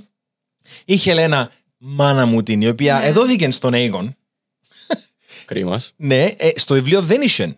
Το, δεν ήταν dreamer. Εν, όχι πως είναι dreamer τώρα, απλά υπάρχει ένα insinuation ότι είναι dreamer. Έχει κάνει foreshadow η ενέκα, ενώ ήδη είπε για τον Ματάκιν, μετά για τον Beast Under the Boards και να πει κι άλλα, είμαι σίγουρος. Να πει κι άλλα, moving forward. Λοιπόν, όταν το, το ένατον ήταν ούλον για την Alison και τους uh, Greens. Όχι. Ήταν Ας και το γιατί- κλείσιμο, ας το κλείσιμο. Εντάξει, οκ. Ας το κλείσιμο. Ας Οκ. το κλείσιμο. Ναι, ήταν όλη η δολοπλοκία, όλο το skimming, όλη η ετοιμασία του, του, του κουπ. Που Είναι κρύαν εγκάνω Βυσέρης. Και βουρήσαν εν- ολόισαν να βάλει τον εν, Aegon. εν το είπα συγκάν του κόσμου. Δεν το είπαν καν της κόρης του ότι πεθάνε ο τσίρις σου, αλλά έχουμε νέο βασιλιά. Ε, μα είπαν της πρώτα, έχουμε νέο βασιλιά, α, πεθάνε ο τσίρις σου. Και χάρη legitimacy εδώ κάνει και τον- το στέμμα του, του, ορι- του original Aegon και το Blackfire, το σπαθίν του. Yes. Να είχατε στα ιδέας που είναι. Ε, Τα το- κοιμήλια του Aegon, Aegon. Aegon. ε, Yes, exactly. Ο συνεχιστής, ο κατακτητής, Μ, Ο κλατσίτης, ναι. ο, Of course. ναι.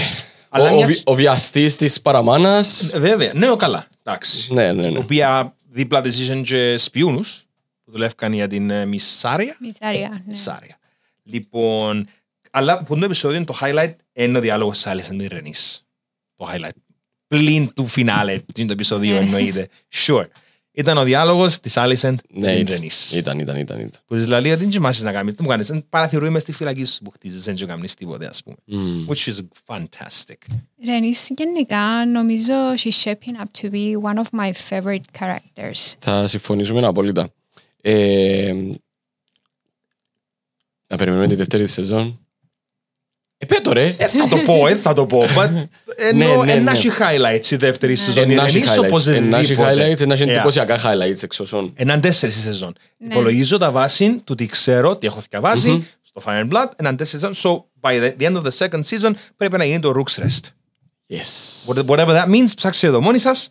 But yeah, it, γίνεται κάτι πολλά σοβαρό και ωραίο. Και ωραίο. Yeah, sure. Ωραίο. Για- Και για τον Aegon και για τον Aemond. Και καταλητικών Εντάξει, yeah, για yeah, την yeah, ιστορία και για for την sure. εξέλιξη. Absolutely. Ε, υπέροχος χαρακτήρας όντως. Η Queen that Never was. Never Queen that never was, η οποία τελικά ίσως να έπρεπε να ήταν Queen. Ναι. γιατί φάνηκε ότι είναι πολλά ε, ηγετική μορφή. Ε, εξαιρετικός και ο διάλογος της με τον... ε, μετά πάμε μετά. Με, πάλι βιάζουμε. Και με Τον την άντρα της Ρανίρα. Ναι, Nice. ναι, ναι, με την επιστροφή του στο τούτο. Σε έχασε ναρφόν και ούτε καν θύμωσεν του Damon. Ναι, όχι. But yeah, εννοώ- we'll get to that στο τελευταίο επεισόδιο. Yeah. Ναι, πάμε, πάμε. Έλα, Αλλά πάμε. ε, κλεί- ε, για το κλείσιμο του επεισοδίου νομίζω είναι πολύ σημαντικό να αναφέρουμε ότι Wow. ήταν της τελευταίας στιγμής, επειδή εκάθονταν οι writers, κλείσαν το επεισόδιο και λαλούν Να κλείσει κάπως την το επεισόδιο. Τι να κάνουμε. Α, ναι. Και καταλάβετε ότι ήταν της τελευταίας στιγμής γραμμένη η σκηνή, αλλά έχει impact. Έχει impact. Έχει τεράστιο impact και Δεν έχει- εννοώ που πεθανίσει και ο κόσμος. Όχι, impact. όχι, όχι, όχι. Εννοώ- Έχει εκείνον το impact του what if. Αν τζιν την ώρα η Ρεϊνής δεν έβαλε πρώτα το, το motherhood και ήταν το realm πάλι. Αν έβαλε το realm μπροστά από το motherhood και τη στιγμή δεν θα υπήρχε. Φίλε, αν έκαμε εκείνο το πράγμα η Ρενίσιν την ώρα, το round θα γίνεται με συγχωρία της πουτάνας. Θα ήταν Νομίζεις; free for all ο θρόνος. Ε, θα- Free for all. Διαφωνούμε. Επειδή δεν θα, δεν θα είχε πόδι να σταθεί η Ρενίρα επειδή ήταν να κρούσαν που τη Ρενής και να βουρούσαν όλοι να πούν «Α, είναι έτσι». Μπορείς να κρούσεις όποιο θέλεις και να πάεις να πιάσεις το θρόνο. Let's go. Δικός ο θρόνος όμως. Ε, Να γίνεται της πουτάνας όμως επειδή ένα- ένα δίνει το ένα... Ναι, αλλά ήταν να ένας- έχει μόνο... Να είναι το κουτί της Πανδώρας. Ναι, αν αλλά έκαμες το είτε- πράγμα η ήταν να έχει Ρενής. μόνο έναν... α, ε, ο- ε, Μόνο έναν group of people with dragons. Δεχτών, δεχτών. People will die. Ενώ σου ε, να γίνεται παγκόσμιος πόλεμος. Επειδή είναι άλλος Ναι, να- αλλά If she can παγκόσμιος- do that, we can try to do that. Ναι, παγκόσμιος πόλεμος, αλλά η μια χώρα έχει πυρηνικά και ο άλλος πάει με τα Δεχτώ, σπαθιά. Δεχτώ, δεχτώ. Απλά σκέφτομαι μόνο να γίνει- να είχαμε άλλη σειρά εξίσου αιματηρή όμως. Μμμ. Επειδή η Ρενής να είναι το κουνί της Πανδώρα σου στυλ You can kill the king και να πιάσει το θρόνο. Αν- Αν τους σκοτώνουν όλους οι μέσα θα ξέρει κανένας ότι έγινε ποτέ king. Well, ήταν όλοι πολύ για μέ. Ε, γι' αυτό σου λέω, αν τους σκοτώνουν όλους. Ήταν Ήταν να όλοι- κάνουν genocide βασικά. Ουλούς. Holy shit. Yeah, that's, she wasn't Daenerys. Και τον Ναι. Dorn δεν καταχθεί- καταχθήκε ποτέ με δράκους. Ναι, ήταν, Ναι. ήταν independent πάντα το Dorne. Ναι, ναι, ναι, ναι, Η ναι. Κύπρος, η Ισπανία, ό,τι θέλετε. Είμαστε Ναι. εμείς οι Dornish. Ε, Εμείς ήμασταν independent, α, ούτε τώρα αν είμαστε. That's not what Τέλος I mean. πάντων. That's not what I mean. Δώσου το η μεσογειακή η μελαμψή, Ναι, ναι, ναι, ναι, κάποιοι ναι. μας μελαμψή τέλος πάντων, μεσογειακή, ναι, είναι Dornish. Αλλά ναι, εμ, τελειώνουμε με το μεγάλο το bang. She could have killed him να τελειώνουμε και με την ιστορία. She didn't επειδή δεν ήθελε να γίνει Kinslayer, με πολλά μεγάλο στίγμα. Ναι. Εμ, Όχι Kingslayer, Kinslayer. Εν το γέμαν της που ήταν μπάτσιο το pedestal.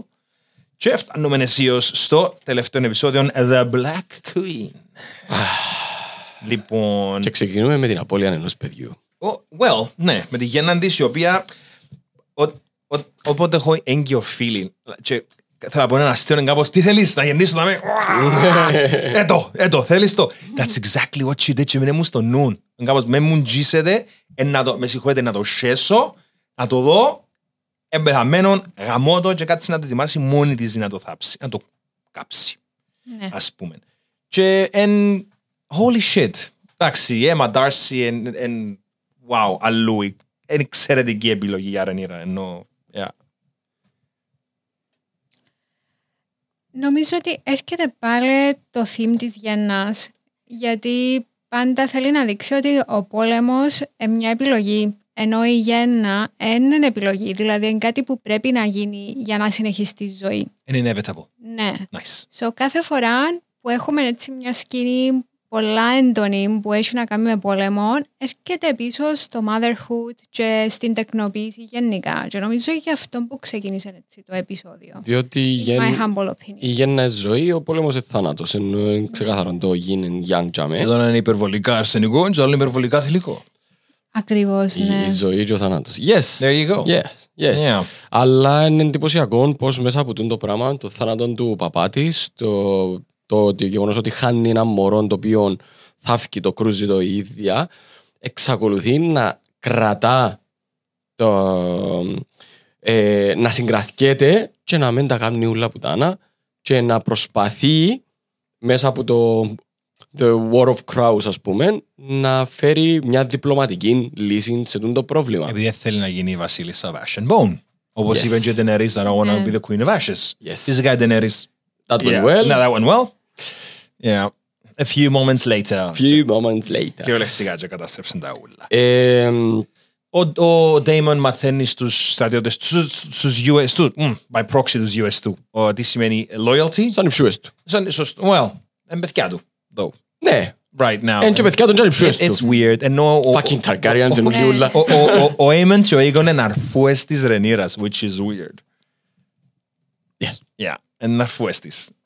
Δεν ευκαλείς άκρη με τους No, Targaryen. no. Προσπάθησα. Α, Yeah. sorry, sorry. Να, κάνω, να πάω πίσω. Μμ. Έχουμε να πούμε. Ναι, έχει πέρα να πάεις πίσω Εντάξει. να πει. Όχι, η σκηνή στο δείπνο με τον χορό του Λουσέρης με την, ε, Χελένα. με την Yeah. Χελένα. Είναι Και, άλλο what if. ναι, άλλο what if. ναι, και το, το staring competition του Damon με τον Aemon. Ναι. Oh, he looks Όχι up to him. competition, ναι, εκείνο το Yeah, πράγμα. he το, looks up to him. Fuck, I wanna be you. He has a Yeah. crush. He has a crush. He has a crush. Άντε, πάμε πίσω στη σεξουαλικότητα τους. Well, ότι κινείται. Ε, Yeah, yeah. ε, Ενώ I don't, I don't see why not. Αλλά ε, ο- ο Aemond με τον Aegon είχαν πολλά ωραίο interaction και στο πρώτο τελευταίο επεισόδιο που είναι κάπως ξέρω ότι είσαι άχρηστος, ξέρω ότι δεν θέλεις το στέμμα, έχει άλλος που να σκοτώνα για τη δουλειά. Καλή Φυσικά, ώρα. Καλή ώρα. ε, Ο Aegon όμως μόλις, το, μόλις αντιλαμβάνεται το adoration του κόσμου, μόλις φορεί το στέμμα. Ένα- Έναν adoration που δεν είχε ποτέ. Of, of course He was not. lacking it. Οπότε ναι. με το που ήρθε, Με βίαζε τις, καθα- τις, τις, τις, τις, τις, τις καθαρίστριες και τις maids, ας πούμε, παντενός με αρθίν του. έπαιζε μούτσο μπας στο παράθυρο. Yeah, That's right. Το ίδιο παράθυρο. Που ε, αυτοκτόνησε ο άλλος. Yes. Yes. Και να Precisely. πούμε ότι είναι και το ίδιο που βίωσε τον Τζόφρι που τον παίρνει η Marjorie έξω και πιάνει το adoration του κόσμου και είναι κάπως «Okay, I kinda like that».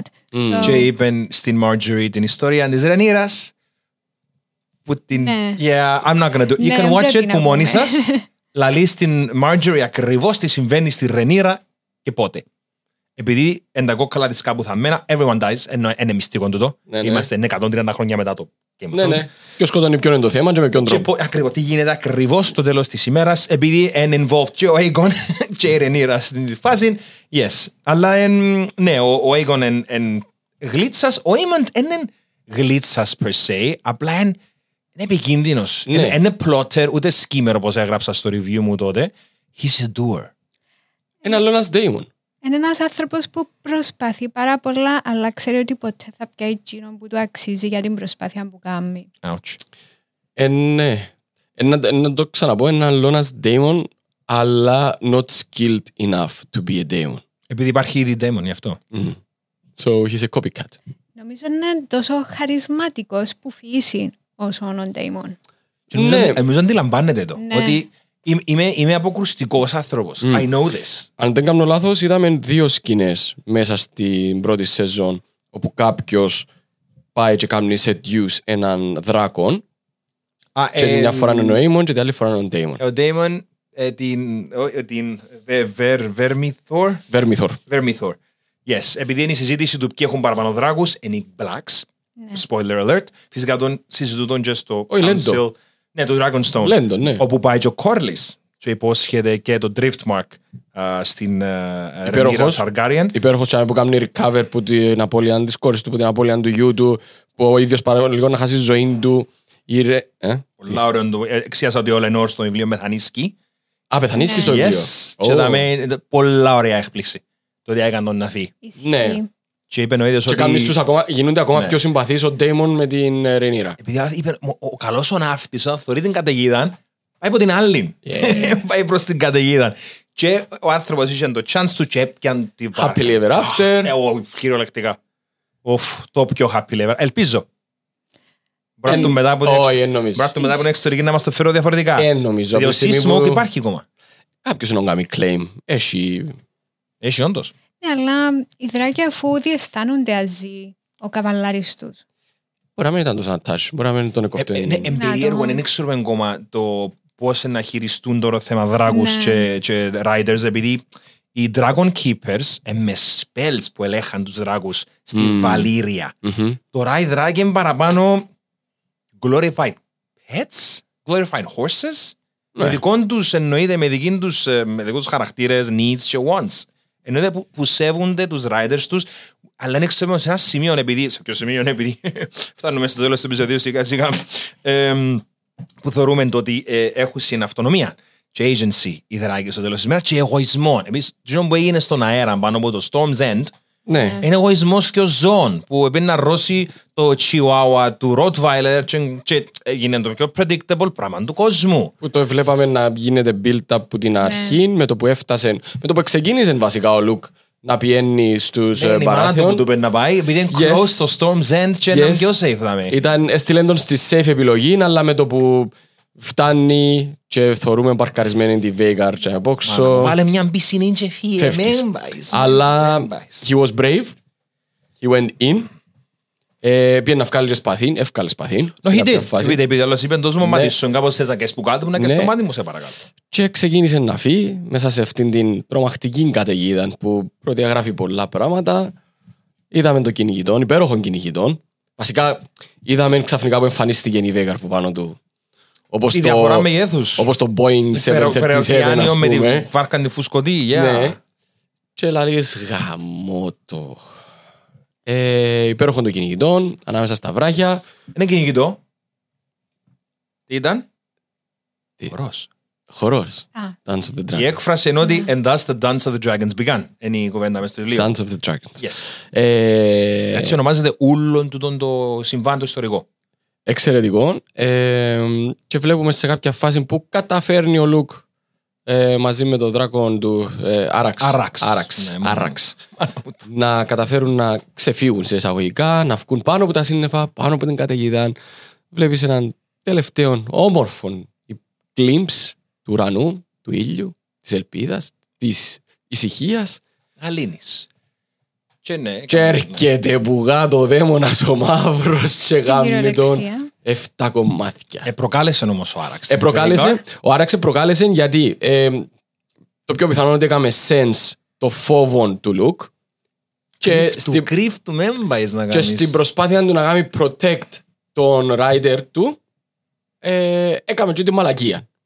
Κυριολεκτικά μαλακία. Μαλακία, ναι. Μαλακά, ενώ- όχι στην Αφρίκα της Βέγα. Ναι, ναι. Yeah. Ε, και η Βίγαρ δεν είναι ότι πειράξε την η φωτιά. Ήταν παραπάνω status. Όχι, small dog, big dog. Να Ναι. σε- να σε φάω. Που λέει ρε μαλάκα, ας πούμε, σου Α. μιλάς, ας πούμε. Ε. Ίσ- Ίσως sensing και το ότι ο Aemond ε, λίγο πολλά προς την distractive πλευρά παρόλο που άφησε να εννοηθεί ο χαρακτήρας ότι δεν είναι τούτο που ήθελε. Είναι το, ήθελε να Θέλει απλά να να εκφοβήσει. τρομάξει. ναι. Ήθελε να κάνει bullying του ανιψού του που μεγαλώσαν μαζί, που του έφκαλε το μάτι του, που τον επεριπέζασε που ήταν μητσί, που του έφερασε έναν αντίδρακο γουρούνι. Το Pink Dread. Ναι, Ναι. ρε, ούλα, ούλα παίζουν Ήθελε ρόλο. να κάνει bullying, ήθελε να τον κάνει να κλάψει. Όχι κομμάτια. Και όπως είπε η μεγάλη, την πανέμορφη κουβέντα που το uh, Big Lebowski, you see what happens Larry when you fuck a stranger in the ass; Διάζει ταινιάρα. Εδώ και δικαιώματα και η Veigar έπιαν Ναι, ε, το to δικό της control. agency. To control. Ήταν κυριολεκτικά μια χαψά. Ήταν- Είδαμε, ένα- είδα- πόσο, σε- πόσο είναι ένα look, τσάμε, 13. Ναι, ναι. Είδαμε ένα 13 να πεθανεί στον αέρα. 13 ή 14. Yeah, μια χαψά. Έναν έφηβο τέλος πάντων. Και Έφηβο και ο δράκο του, ενώ οι άλλοι ήταν 100 Ω, ήταν κάτι μορουδάκι, χρονών. 120 χρονών η Veigar, yeah. Άρα Ένα μορουδάκι και έκαμε το μια χαψά. ήταν, βασικά ήταν, τρεις, έχουν δύο γενιές διαφορά. Οι δράκοι μεταξύ τους. Ναι, τρίτο, Ήταν να ήταν γιαγιά του, η Όχι. Veigar του Άραξ, Ναι. γιαγιά του. Τρίτον generation ο Arax, πρώτη generation η Veigar. Yeah, και έρχεται πίσω η κουβέντα του Viserys ότι ξέρεις, δεν έχουμε τους δράκους, είναι illusion. Μμμ. Yeah. Και έχει δίκιο ότι τόση δύναμη είναι πρέπει είναι ε, power corrupts, absolute power corrupts absolutely. Οπότε εν, εν έχεις full έλεγχο του δράκου. Obviously. Yeah. Απλά εντάξει, έκανα μας και λίγο spare. Ε, στην τελευταία σκηνή είναι ενώ γίνει μια χαψιά για μένα ήταν και λίγο ανακουφιστική. Το ότι... Αν έπαιχε γλυόρα εννοείς. Ναι, ότι αν είδα... Ιδιαίτερα βασανιστικό. Ναι, ναι, ναι. Wow, εν το, σκεφ, εν, εν το σκέφτηκα που κάνει έτσι, σκέφτηκα απλά το holy shit, yeah, that's bad. Εν όμως, Ναι, δε- έγινε κακό πράγμα τώρα. ας πούμε. Μαράζωσα. Μαράζωσα πολλά. Ε, Ελυπήθηκα τον. Αλλά... Αλλά Μαραζώνεις, τι εννοείς, πέθανε ένα μωρό. Εμένα εσφίχτηκε ιδιαίτερα η καρδιά μου και αμέ που πάει να κάνει mount τον Αράξ και βρέχει. και είπε, Ναι. του ξέρεις. Ναι. Και ξέρει, ε, ε, νιώθει το και ο Λουκ ότι είναι η τελευταία τους φορά. Ξέρει το. Όπως, α, όπως επίσης και η τελευταία φορά που τον αποχαιρέτησε η Ρενίρα, που είδαμε και το χάδι πάνω στο χέρι, χωρίς να το ξέρει ότι είναι η τελευταία φορά. Παρ' όλα αυτά, Μαθαίνω μαθαίνω μετά. μαθαίνουμε μετά με έναν επίσης αυτοσχεδιαστικό τρόπο. Ενώ, ναι, ενώ έφυγε η Ρενής μαζί τους για να κάνει πατρόλ τα στενά μεταξύ του Dragonstone και του Mainland, που είναι σημαντικό γιατί είναι να έρθει να δέσει με το, Yes, με το επόμενο με που το θέλεις μεγάλο πάρα που θέλει πολλά να να κάνει η δεις. Ρενής. Ε, μπορεί να γίνει engine. Ναι, ναι, You ναι, can't ναι. Avoid it. Ε, μπορεί να γίνει μετά. So yeah, ε, πάει και λαλεί της στον Damon, ο οποίος έκανε και πολεμό. Επειδή άνθρωπος είναι απλά βίδας και θέλει γέμαν, θέλει να σκοτώνει Ένα ας πούμε. ψυχολογικό, αψυχολόγητο εντελώς τσίνο. Εσύ, Δηλαδή, εννοείς ήταν κακογράψιμο ή Δεν ξέρω, εγώ δεν το περίμενα που συνήθως έτσι μ, έχω ένα sense για το τι μπορεί να εξελιχθεί με τον κάθε χαρακτήρα. Τσίνο δεν το περίμενα καθόλου. Αλλά από την άλλη έρχομαι πίσω στο ότι ο Viserys για τον Daemon είναι το νούμερο ένα. Ή- So, ήταν. νομίζω ότι επήραξε τον το γεγονός ότι δεν μοιράστηκε ποτέ το όνειρο του μαζί του, άρα ποτέ τον θεωρήσε πραγματικά διάδοχο του. Α, ε, that's, that's great. Ναι, Ναι, εννοείται. τούτο. Πολλά καλό. ναι. Great, great insight. Ευχαριστούμε. Οπότε Wow. τελευταία σκηνή, την οποία ήταν πάλι πρόταση του Ματ Σμιθ, από ό,τι μαθαίνουμε. Ενώ- Δεν ακούσαμε καν που της δηλαδή την Τίποτε. είδηση. Δεν ακούσαν τίποτε. Ναι, Είδαμε ναι, ναι, απλά ναι. τις πλάτες τους, οι οποίες έπαιζαν 110%. Ω εζάουσεν η γυναίκα, Ναι. άλλαξε η βαρύτητα γυρών της. Είναι τόση ώρα να μάχη τους και που πήγαινε και ο Hightower για να Ναι, κάνει ναι. τη σελίδα της Νεημύρας, Το η μήνυμα, οποία είναι η ας πούμε. ιστορία μιας γυναίκας η Της οποία... της Α, Όχι, no, ναι, ναι, Ναϊμύρια, ναι, που ήταν και το όνομα ναι. του Direwolf. Sorry. που εν το point του ότι πρέπει να παλεύεις εσύ που θέλεις, είναι η ηρωνία του, ξέρεις, εδώ και της κομμάτι της ιστορίας που την πείθει ότι πρέπει να συνεχίσεις να παλεύεις εσύ που θέλεις. Και στάθηκε η ίδια μεταξύ του, να έχει την απάντηση μου αύριο η Άλισεν. Obviously η απάντηση να ήταν έμπροκειται να δεχτώ, ας πούμε. Αλλά ε, έκαμε πολλά πιο εύκολη την αποφασή της. Τούτο που συνέβησε μεταξύ του Λουκ και του, αμ, του Aemond. Και ε, ε, εν, ε, ε, λίγο ελληνικός κινηματογράφος τελειώνει όπως ξεκινά, στο ότι τελειώνει το πρώτο επεισόδιο με μια έναν κραμπίμπλημμένο, πανέμορφο, ωραίο, κοκκεταρισμένο, μια κοριτσάκι, ρενίρα ναι. με, που γε- λάμπουν τα μάτια της και γυρίζει μια γυναίκα μετά από πέντε γέννες και ένας θανάτου, και ο θανάτους παιδιών, να είναι κάπως right. Ένα σας γαμίσω Fuck. όλους. Ναι, το κανονικό τέλος του επεισοδίου, ε, το πλάνο του Cyrax, το close-up που φτιάχνει από τη σκιά, Μμ. είναι η Ρενίρα να φωνάζει, να τσιριλά και να, να γυρίζει η Σάραξ κάπως ναι και να βγαίνει από σκοτάδι. Να ήταν εκείνη η κανονική τελευταία σκηνή της σειράς του πρώτου, του, του, της πρώτης σεζόν. Και κλείσαν το με την φάτσα εξαιρετικά με το πρόσωπο Καλύτερα. της Emma Darcy. Ναι, ο κα- fucking fantastic. Καλύτερα. Γιατί ε, νομίζω μπαίνουμε σιγά σιγά και στο, Στο, στο στη χαρακτήρων. συνολική, Yeah, ναι, yeah, yeah. στους χαρακτήρες. Yeah, yeah, yeah. Γιατί ε, όντως μια φαντασμαγορική σειρά με πολλούς όμορφους δράκους, ε, τους οποίους τους βλέπουμε αρκετά συχνά, αλλά εν πρώτα και κύρια μια σειρά υπέροχων χαρακτήρων και διάδρασης μεταξύ τους. Character drama 100% a soap με δράκους. And it's great και θανάτους, πολλούς θανάτους. Μα και το Crown είναι soap. Εξαιρετικό soap και έρχεται η επόμενη σεζόν σε τέσσερις μέρες. Yes. By the way, εκείνος που γουστάρουν Crown. Ναι, Yes. we do. Yes, we do. Πάλι να κλαίτε ο Κάρολος ότι τον βγάλουν μαλακά. Who cares; Το- Δεν ο- ο- είναι που τον ο κάνουν Βασιλιάς. πανέμορφο. Κάρολ, Ο Βασιλιάς Να, Κάρολος. ναι. Σε παρακαλώ. Ε, θα ασχοληθώ επειδή θεωρώ το πολλά μεγάλη βλαγιά, αλλά Ωραία, τέλος who πάντων. cares, man; Τι λαλείς τώρα; Yeah, yeah, yeah, yeah. No, no, no. Βλάκα, Λοιπόν, θα πες- Όντως Ναι. να, να επικεντρωθούμε να- για, το- για το τελευταίο τρίτο της, ε, του, του podcast μας πάνω στο character drama, α, το εξαιρετικό character drama του House of the Dragon. Ψυχολόγος. Όποτε, Οκ. ό- όποτε θέλεις, Ξεκίνα. πιάστο. Ένα, όπως, όπως και με κάνεις να κρούσεις, ενώ, yeah, μεγάλη κουβέντα. Οκ. Ε, νομίζω ότι είπα έτσι λίγο κάποιες θεωρίες μου για τον Daemon. Ναι. Ότι θεωρώ ότι το βασικό του drive είναι η μοναξιά. Ότι πάντα να ήθελε να ενωθεί ας πούμε με τον Viserys, με τον αδερφό του. Δηλαδή μ, θυμούμε τη φάση που του έδωκε το Crown of the Stepstones και αγκαλιάζει τον ο Viserys ε, πραγματικά ένιωσα την ανακούφιση και εγώ μες στο πετσί μου. Εν πάντως και περίμενα το από το πρώτο επεισόδιο να συμβεί το πράγμα. Έχουν contact, να δείξουν Ναι. αδερφικότητα τέλος πάντων. Βασικά να πιάσει την αποδοχή των Damon. Να νιώσει να του πει κάποιος You are a good boy. Μπράβο, κάνεις τα καλά. ε, ναι, νομίζω ότι τούτον ήθελε να δει. Ε, όσον αφορά το Viserys, ε, πραγματικά πιστεύω ότι είχε φωτιά μέσα του και απλά επέλεγε να την αποσιωπήσει. Και ε, ένας από τους λόγους που πιστεύω ότι εθιάλεξε τη Βελάρι, την ε, Alicent παρά, παρά τη μικρή Βελαριόν ήταν το γεγονός ότι ήρθε τζίβρεντον στο χώρο που πενθούσε. Δηλαδή ήταν, Unvulnerable. εν, όχι μόνο ήταν τόσο κλεισμένος στο πένθος του και στον πόνο του που απλά προτίμησε έναν άτομο που ήρθε και βρέντο σε εκείνον το χώρο που ε, πονεί και να χρειάστηκε να φέρει κάποιον έξω που το κάστρο, που το χώρο που έζησε την αγάπη του με την αίμα. Γιατί η μικρή Βελαριόν μυρίσκει στον Driftmark. Δεν ήθελε να φέρει κάποιον ε, που έξω, ήθελε ε, κάτι πιο εύκολο. Κάτι που ε, θα χαλούσαν τις ισορροπίες που κοινών που άφηκε πίσω η πρώτη του σύζυγος. θεωρώ ότι η εξέλιξη του χαρακτήρα της Ρανίρα ήταν εντυπωσιακότατη. Yeah. Δηλαδή βλέπουμε μια μικρή έφηβη που θα σας το κρύψω. Εγώ στην αρχή δεν την πολύ συμπαθώ. Okay. Yeah. Γιατί ναι μεν είναι παρορμητική αλλά διά μου λίγο γίνον το, πώς να το πω, Privileged little entitled. Yeah. bitch. Of course she's a privileged little bitch. Τι εννοείς; Μετά έμαθεν, είναι γενέκα που λέει, «She's το womanhood, και ήταν όλα τα, τα κακά τα πράγματα, τζίβραν την κάπως. Now you get it. Exactly. Και νομίζω κέρδισε το σεβασμό μου όταν δεν σκότωσε το stack, το white stack. Μμ. Γιατί έδειξε ότι εμ, I'm a queen of peace.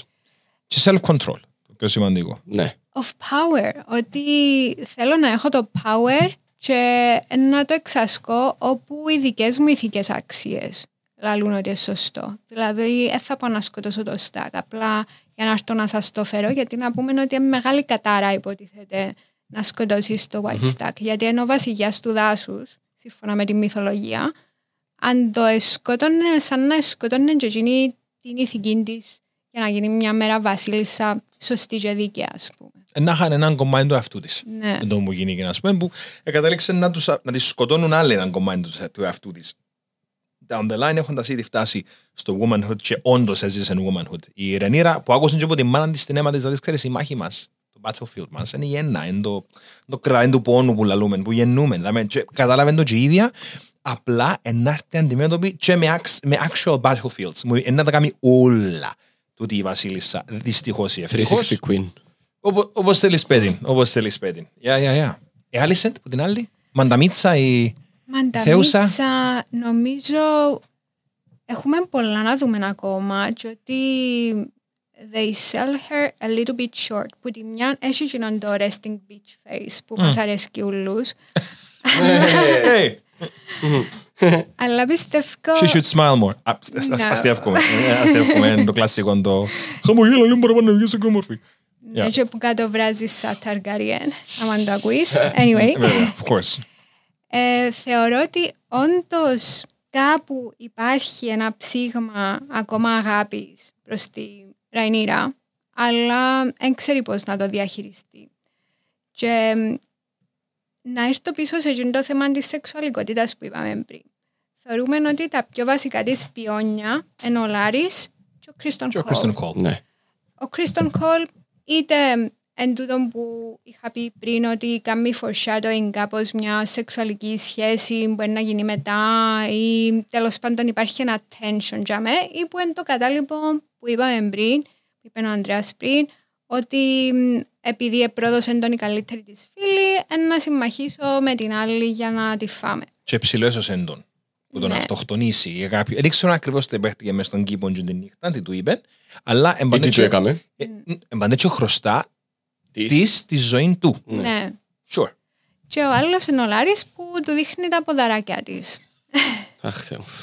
And, and that's, that's so human. Άρα- Πολλά όμορφο πράγμα. Sorry. Τα ποδαράκια. Ούλ- Ούλον το setup. Ούλον το setup. Το ότι είναι I'll kill for you, I'll arrange people to be burned, no problem. Μπορώ τα πόθια σου λίγο. Και απλά δω τα πόθια του να κάτσει να αυνανιστεί μπροστά τη, βλέποντα τα πόδια τη. Εν κάτι το οποίο εμεί τώρα έχουμε και κάμερε, οθόνε, ιστορίε, απόσταση. Τα πράγματα γίνονταν. Ενώ Oh, ναι. people did that. People do this. Και σκέφτομαι ότι τούτη εμ, εθυσιάζαν τη σχέση της με την καλύτερη της φίλη. Που ήταν η πιο, πιο pure σχέση, γιατί προφανώς ο πατέρας της είχε την τεγιά για πιόνι. Είχαν επιλογή. Μμ. Ναι. Τούτος οι δυο γενέγες είχαν επιλογή. Άλλες είναι και η Ρενίρα. Η Ρενίρα παραπάνω από την άλλη σέντα. Αλλά τούτον ότι έκαμε να πούμε αναρριχήθηκες στα, στο πιο ψηλό που να μπορούσε να φτάσει. Δηλαδή είναι η βασίλισσα και πάλι she relies πας στα ποδαράκια και πας στο Κρίστον Κόλ για να γίνεται η δουλειά της. Έχει τεράστια ευθύνη τα με ο παπάς της όμως. Γιατί είχαν επιλογή, είχε την επιλογή να, να αφήσει πίσω εκείνον ούλον το toxicity που κουβαλούσε ο Ότο και που την εφόρτωνε και να be the better person, ας πούμε. Ποιος πετύχει θέλει το γιο της να γίνει η βασιλιάς του round. Γιατί να σεβαστεί... Για- Α, α, α, α, α.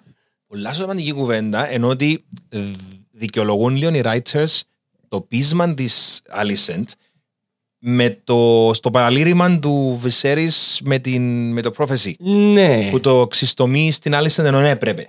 Ναι, αλλά και που φεύγει ο τόπο χέρι του βασιλιά που το θιώχνουν ε, και, γυρίζει και, λέει, και γυρίζει και λέει της ότι καταλαβαίνεις τι σημαίνει τούτο ότι όταν πεθάνει ο Βυσέρης ε, να σε σκοτώσουν και εσένα και τα Ένα- παιδιά ένα σε σου. φαν. Ναι. Άρα Yeah. πώς είναι επιλογή να έχεις; Ναι, πρέπει να τους φάει πρώτη, basically.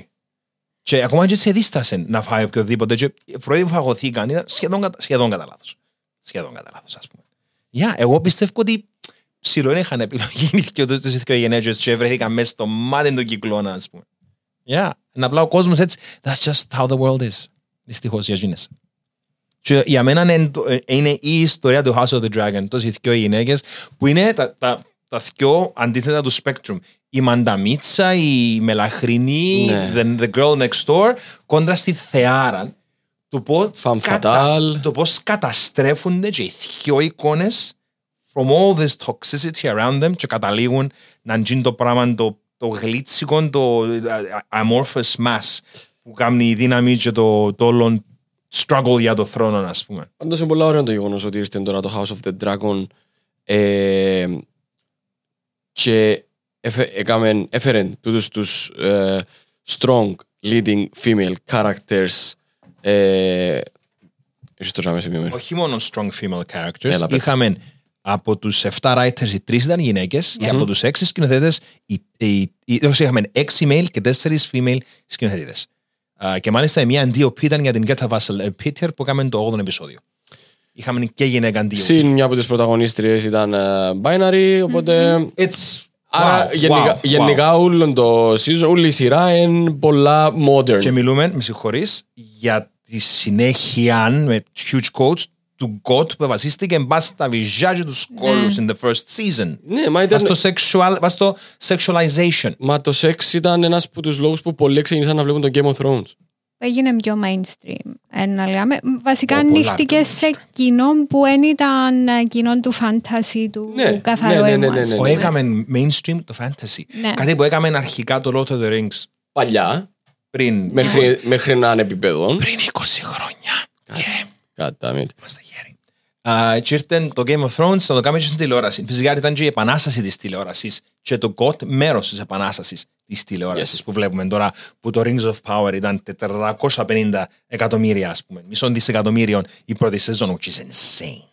Um, αλλά ναι, ε, χαίρομαι πάρα πολλά που το επίκεντρο της ιστορίας σε δύο γενέτσες και δεν έχει να κάνει τίποτε με τα τυπικά και τα τετριμμένα. It's about womanhood and, and how wom- their womanhood clashes με σε έναν κόσμο Ναι, that's ran ναι. and destroyed by men Έχει, and ε, dragons. έχει πολλά γύρω από τον κόσμο της γυναίκας. Έχει τις γέννες, έχει το να χάσεις μωρό, έχει το να σε εκμεταλλεύκονται σεξουαλικά, έχει το mansplaining, έχει τα, να χρησιμοποιάς τη σεξ- Dragonsplaining. Dragonsplaining, έχεις ε, να χρησιμοποιάς τη σεξουαλικότητα σου to achieve your goals. Είναι εν πελάμος. Εν Νομίζω πελάμος η για Ριέμ πολλούς πιο λόγους. equipped να μας πει.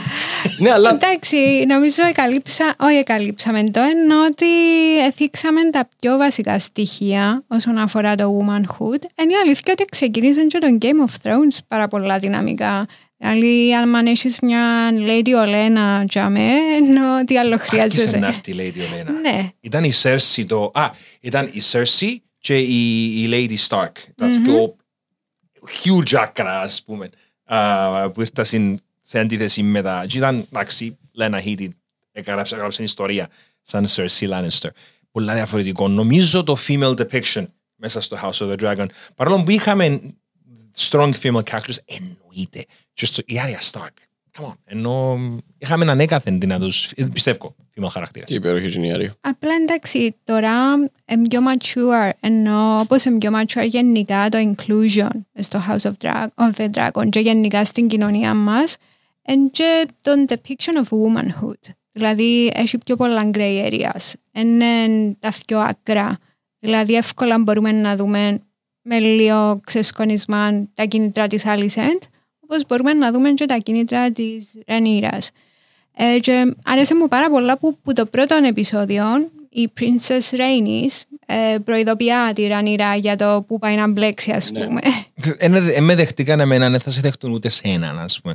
Παρόλο που, εντάξει, she throws in her sword, dragon and gauntlet με την Ρενής στο τέλος, της- στη Ρενίρα στο τέλος της ημέρας. Αλλά είναι πολλά ενδιαφέρουσα η Ρενής σαν χαρακτήρας. Πολύ ωραία η σκηνή που της φέρνει ο φρουρός της Ρενίρα το, το στέμμαν μετά Δύο, το θάνατο δύο του βασιλιά. actual δίδυμοι. Τι είναι ηθοποιοί. Ναι. Η δίδυμη, ε, Ο ε, Eric Α, α, α, Charik. ναι. Eric και ο Άρικ. Actual δίδυμοι. Είναι ο ίδιος χα- είναι ο ίδιος ηθοποιός δύο φορές. Ναι, όχι, τούτον Ναι, ε, ναι, κατάλαβα το. Ε, Τέλος πάντων που της φέρνει το στέμμα και γονατούν όλοι μπροστά από τη Βασίλισσα και η Ρεϊνή. Ε, τι; Έχω να τα.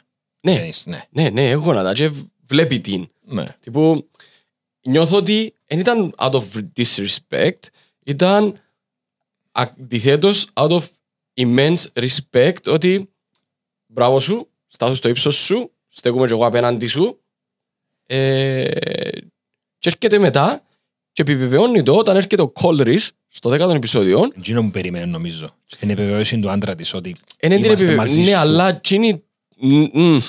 Τσίνη, ας πούμε, ο Τσίνος ήταν έτοιμος να πάει να σκοτώσει, ας πούμε, γιατί α, τούτη μαλακισμένη, πεθάνε τα κοπελούθια μας εξαιτίας της και τώρα θέλει να ευκεί και βασίλισσα και λέει του, Τσίνη μαλακισμένη, Τσίνη που κρατά του το βασίλειο και είναι πεθάναν όλοι ακόμα. είναι bigger picture. Εννοείται πως χρειάζεται να δεις τη, μεγάλη, τη μεγαλύτερη εικόνα τέλος πάντων moving forward α, πριν λάβεις μεγάλη απόσταση αλλά εγώ για μένα όπως το έκλαβα είναι, είναι γονάτισε είναι επειδή περίμενε και την ευλογία του Κόρλης ή την ευλο- ευλογία να, να δει ο άντρας της που δεν ήξερε Που καν αν γέρνει. ζούσε ο Κόρλης αν θα έρχεται ποτέ πίσω. Ακριβώς Εγώ το- νόμιζα ήταν να πεθάνει, το- το απλά ήταν να πεθάνει. ήταν μέγο, ήταν λίγο έτσι αγαρμπον το πως ε, he almost died αλλά ξέρεις he's, Ναι, he's fine now όντως. Σε- Στα βιβλία έτσι ήταν, ναι. Ρε, είναι historic account το Fire and Blood, είναι και λεπτομέρειες. Ναι. Είναι πολλά χοντρά χοντρά. Ναι. Ε, It's a very small book. Παρέθεση, υπέροχος ο αποκεφαλισμός του αρφού του Κόλρις που τον Ντέιμον. Α, τι- α, nice, he can ναι. keep- Επειδή ο, ο, ο Βυσέρης είπε ότι όποιος πει για τα μωρά της Ρενίρας θα του αφαιρούμε τη γλώσσα του. Και έκοψε τον. Above the tongue. Και είπε του, έμεινε η γλώσσα. He can keep his tongue. Και ο Κόρλης δεν ζήτησε ποτέ τον λόγο. Που τον Damon. He knew. Ο επειδή ήξερε ότι ο αρφός του ήταν με Ναι, τους μα άλλους στο τούτον. τέλος της ημέρας. Του- Yeah. Όχι, ναι, πέραν του ήταν με τους άλλους, he knew ότι ο αρφός του είχε ένα vanity που αν μπορούσε και αν του δίνει την ευκαιρία ήταν να πάει και αν και στο ίδιο του Να Κόλρις. τον πατήσει μας στο λεμόν και να κάνει γενέκα τον πλαλιόλος. Ενώ, Yes, who he cares; would Yeah, love yeah, that. yeah. Of course. Yeah. Επίσης, να πω ότι ένας από τους λόγους που μπορεί να μην γονάτισε ή να μην της ζητήθηκε να γονατίσει η Ρέινη είναι γιατί they have an understanding. Δηλαδή, να με πλάι σου, αν με αφήκει να στέκουμε κι εγώ στο ύψος μου. Ε, ίσως, Να ίσως. με δίπλα σου ή που κάτω σου. Ναι, ακριβώς. Yeah, that's good. Γιατί είναι τούτη η αλλαγή που στην ουσία θέλουν να δουν οι γυναίκες του House of the Dragon και του Game of Thrones. Δηλαδή να μαζί, να μην είναι αντίπαλες pit, Μμ. Pitting each other. Που δυστυχώς, anyway, είναι αντίπαλες και ο γενέκες στο τέλος της ημέρας μέσα στην ιστορία. Και έδωσαν και στην Βελάριον το cup της, η cup bearer αυτόματα, η ε, Ρενίρα. δε. Γενικά ωραίο το, το σκηνικό του πώς she took to leadership μες στο α, δωμάτιο με το χάρτη που ετοίμασε ο ίδιος ο Οίκον. Όταν πρώτο ήρθε στο Westeros κατά ακρίβεια. Ένα από τα πιο ωραία memes που είδα ήταν ότι Memes, πώς παίζαμε τόσο χαμηλά να Περίμενα να σου πω γιατί. Ναι, ρε. Ότι γιατί δεν τους είπε κανένα στο Game of Thrones ότι αν άφηκες το τραπέζι να το Right. χρησιμοποιήσεις, α πούμε. Τόσο ωραίο. Δεν είχαν το budget τότε, εντάξει. Ε, είχαν τον budget να βάλουν ένα κομμάτι ξύλων που κάτω, ας πούμε, να κάνει Και πώς lit ήξε- up. πώς ήξερε να ονομάσει King's Landing, λαθούιν τους, να ονομάσει King's Landing ο Aegon, το King's Landing πριν πάει. Μμ. Σωστό. Yeah. Αφού he was the king. Yeah, exactly. He named it King's Landing after landing. Ε, Μπορεί να το ε, κάνουν carve μετά. ρε. Μπορεί απλά να κάνουμε λάθος. Οι άλλοι βάλαν Ναι. ποτήρι του Starbucks με στη σκηνή. Εντάξει, ναι, εκείνον ήταν. φου. Δεν ξεχνώ. Ναι, Και αγωνίζομαι. τελευταία σεζόν του Game of Thrones. Επίσης, όσον αφορά το inclusion, να πω Ναι. ότι παρόλο που έτσι οι die hard fans, including ίσως και εμένα, είχαμε λίγο τις αμφιβολίες μας για τους Βελάριον, που ήταν ένας έχρωμος ε, ηθοποιός, ας πούμε, και γενικά οι Βελάριον ότι ήταν να έχουν τον τα χαρακτηριστικά και όχι τα κλασικά τα βαλιριανά που είναι κατά λευκό δέρμα, ασημόξαθα μαλλιά και μπλε Μοβ μοβ μάτια μάτια. και δεν συμμαζεύεται. Κι όμως δούλεψε απίστευτα, απίστευτα, δεν No one ξέρω. bad. Ε, ε, Δούλεψε και δούλεψε και πάρα πολλά πας στην μπλοκή με τον κουβέντα με τα Strong Boys. Ισχύει. No one better than I. Who gives a shit? Ναι. Ε, μαύρη βελάρια. Whoop de do. It's Ναι, fine. ναι, ναι, ναι, ναι, ναι, ναι. Who cares? Εν τούτο που μου αρέσει και στο House of the Dragon. Εν έχει ατζέντα, Μμμ. εν inclusive, effortlessly, χωρίς να προσπαθεί να σε πείσει για κάτι που έννενει. This is the story. Και μια χαρά πεθανείς και είσαι 13χρονο, μια χαρά γαμά, με συμπαθιών, ο θκιός στην ανήψια, μια χαρά σφάχνονται οι άλλοι. It's fine. We can have all these wonderful things together. And that's fine. Και, shit, plus dragons. Plus Πολλά dragons. σημαντική η δράκη, επειδή πολλοί που κλαφτήκαν. Το «Ω, η δράκη, βέβαια». Μόνο σε ένα επεισόδιο δεν είχαμε σκηνή με δράκο, ας πούμε. Και μας ενοχλούσαν καθόλου. Who- No, because το, το Καθόλου. character drama είναι τόσο, τόσο γεμάτο, τόσο fulfilling που... Yeah. Και επειδή φτάσαμε στην 1,5 ώρα ανεσίως, Oh, Yay. wow. θέλω σιγά σιγά να μπούμε στο κλείσιμο μας. Αν ήμασταν Εγώ- ήδη στο κλείσιμο. Ε, Όχι τώρα, τώρα ναι. Epilogue. Τώρα, όχι που μένα, που σας. Αρχίζει γενομένης. Κυρίες πρώτα. Άπεδο. Ε, τι, πώς, τι. Ό,τι θέλεις, moving forward, looking back, ό,τι θέλεις. Οκ, ανυπομονώ να δω το μετά. Το οποίο, Πάρα. το οποίο θα έρθει πιθανόν Σε 24. 18 μήνες. τέλος του 23 ή αρχές του 24. 24, Δεν νομίζω, ξεκινήσαν να 24. γράφουν καν. Τέλεια. Α, όχι να γράφουν, συγχωρείς. Δεν να γυρίζουν καν. Εγγράψαν το. Ε, προσπαθώ πάρα πολλά να μην κάνω spoilers, αλλά θέλω έτσι να δω το clash ανάμεσα σε κάποιους χαρακτήρες. Oh, yes. Διάβασες το Fire and Blood; Ναι, ναι. Ε, άρα ξέρεις να μπορεί να γίνει. Ναι, αλλά το Fire and Blood υποτίθεται ότι μ, έχουμε τους Maesters και το Mushroom. Ο Mushroom. so- Έχουν ιστορία, ναι, έχει, ένα, Ναι. έχει unreliable narrator και εντόν που μου αρέσκει. Δεν ήξερα ο Mushroom τι έγινε πάνω από το Storm's End. Δηλαδή, πώς έγινε η φάση; Απλά έβρασε το πτώμα του Άραξ και τη- το κεφάλι του Άραξ κατά ακρίβεια Μμ. και το πτώμα του Λουκ μες στην παραλία. Εν, όντως, κάποια πράγματα είναι, εν, και εν τούτον, έχοντας διαβάσει το Fire and Blood, ξέρω να μου να γίνει, αρέσει και μου να προσπαθώ να τα κάνω piece together, πώς είναι να το κάνουν οι showrunners. Ειδικά με το Rook's Nest, ε, ε, Rook's Rest, να είναι το τελευταία σκηνή της δεύτερης, να είναι το highlight της δεύτερης σεζόν, που it sounds like it, επειδή κάνει, έχει αντίκτυπο πας στους greens σοβαρών και πας στους blacks εννοείται. Και θέλω να δω πώς είναι να έρθουν όλα να δεις σιγά σιγά, γιατί έχουμε συνολικά τέσσερις σεζόν. Κοίτα, εγώ που κάποια πράγματα που ε, θυκιάβασα ας πούμε, για το μετά, γιατί δεν άντεξα. Δεν άντεξα. Ήμουν κάπως, I can Okay. tell you everything that happens ναι, ναι, beat ναι, by beat, ενώ. σίγουρα. Ε, Δεν άντεξα. Ήμουν κάπως, fuck, ενώ με το, με το lineage που ξέρω ότι ε, συνέχεια των blacks η Daenerys, κάπως, Okay, yes. Yes. Αλλά εν, και μην και ούτε ένας δράκος στο τέλος της ημέρας. Ναι. Because Και- και that's, that's how πόσο that σκατά crumbles. μπορεί να πάει κουβέντα για να γίνει το πράγμα. Και είμαι, Οκ, οκ. ε, Όταν, όταν ερωτήσαν τον, τον Μάρτιν πώς θα ήθελες ideal να είναι το φινάλε του Game of του Song of Ice and Fire, είπεν έναν ατελείωτο λιβάδι με τάφους. Yes. That's it. Πάρα Έτσι, πολλά. Δεν του να γράψει Πληροφορά. κανένα βιβλίο του μαλάκα να Εννοεί- κάτσε να διαβάσουμε να που γίνεται Εν τα ούλοι αλήθεια. που να πεθάνουν. That's the whole point. Αλλά εν- εν είναι το point ότι να πεθάνουν ούλοι, αλλά το πώς είναι να φτάσουμε ως τζαμέ. Το tension. Yeah. Πρέπει να βρουν έναν τρόπο να ε, κάνουν build το tension, δηλαδή προς το παρόν. Ε, νιώθω ότι είμαστε όλοι πολλά team black. Θέλω να... Νομίζω να παραμείνουμε. Ε, Εγώ νομίζω ε, Ναι, να ήταν, παραμείνουμε. ήταν αρκετά κομψόν το ότι μπορεί και να γύρισε λίγο green throughout the first season. Λίγο. Για την άλλη ήταν μη τι άλλο. Ναι. Κρίμα και Ε, είναι, Actually, ναι. αν θα γύρνα προς το Team Green είναι να τα για τον Aemon και για την άλλη. Για τον Μπράβο, Aemon. What ναι. the fuck is wrong with you people? Θέλω να δω λίγο Jamie Lannister φάση. Ναι, Α, αγαπώ ο Jamie Lannister. Ναι. Άλλος sister fucker. Γαμώ το. ναι, αλλά υπέροχος.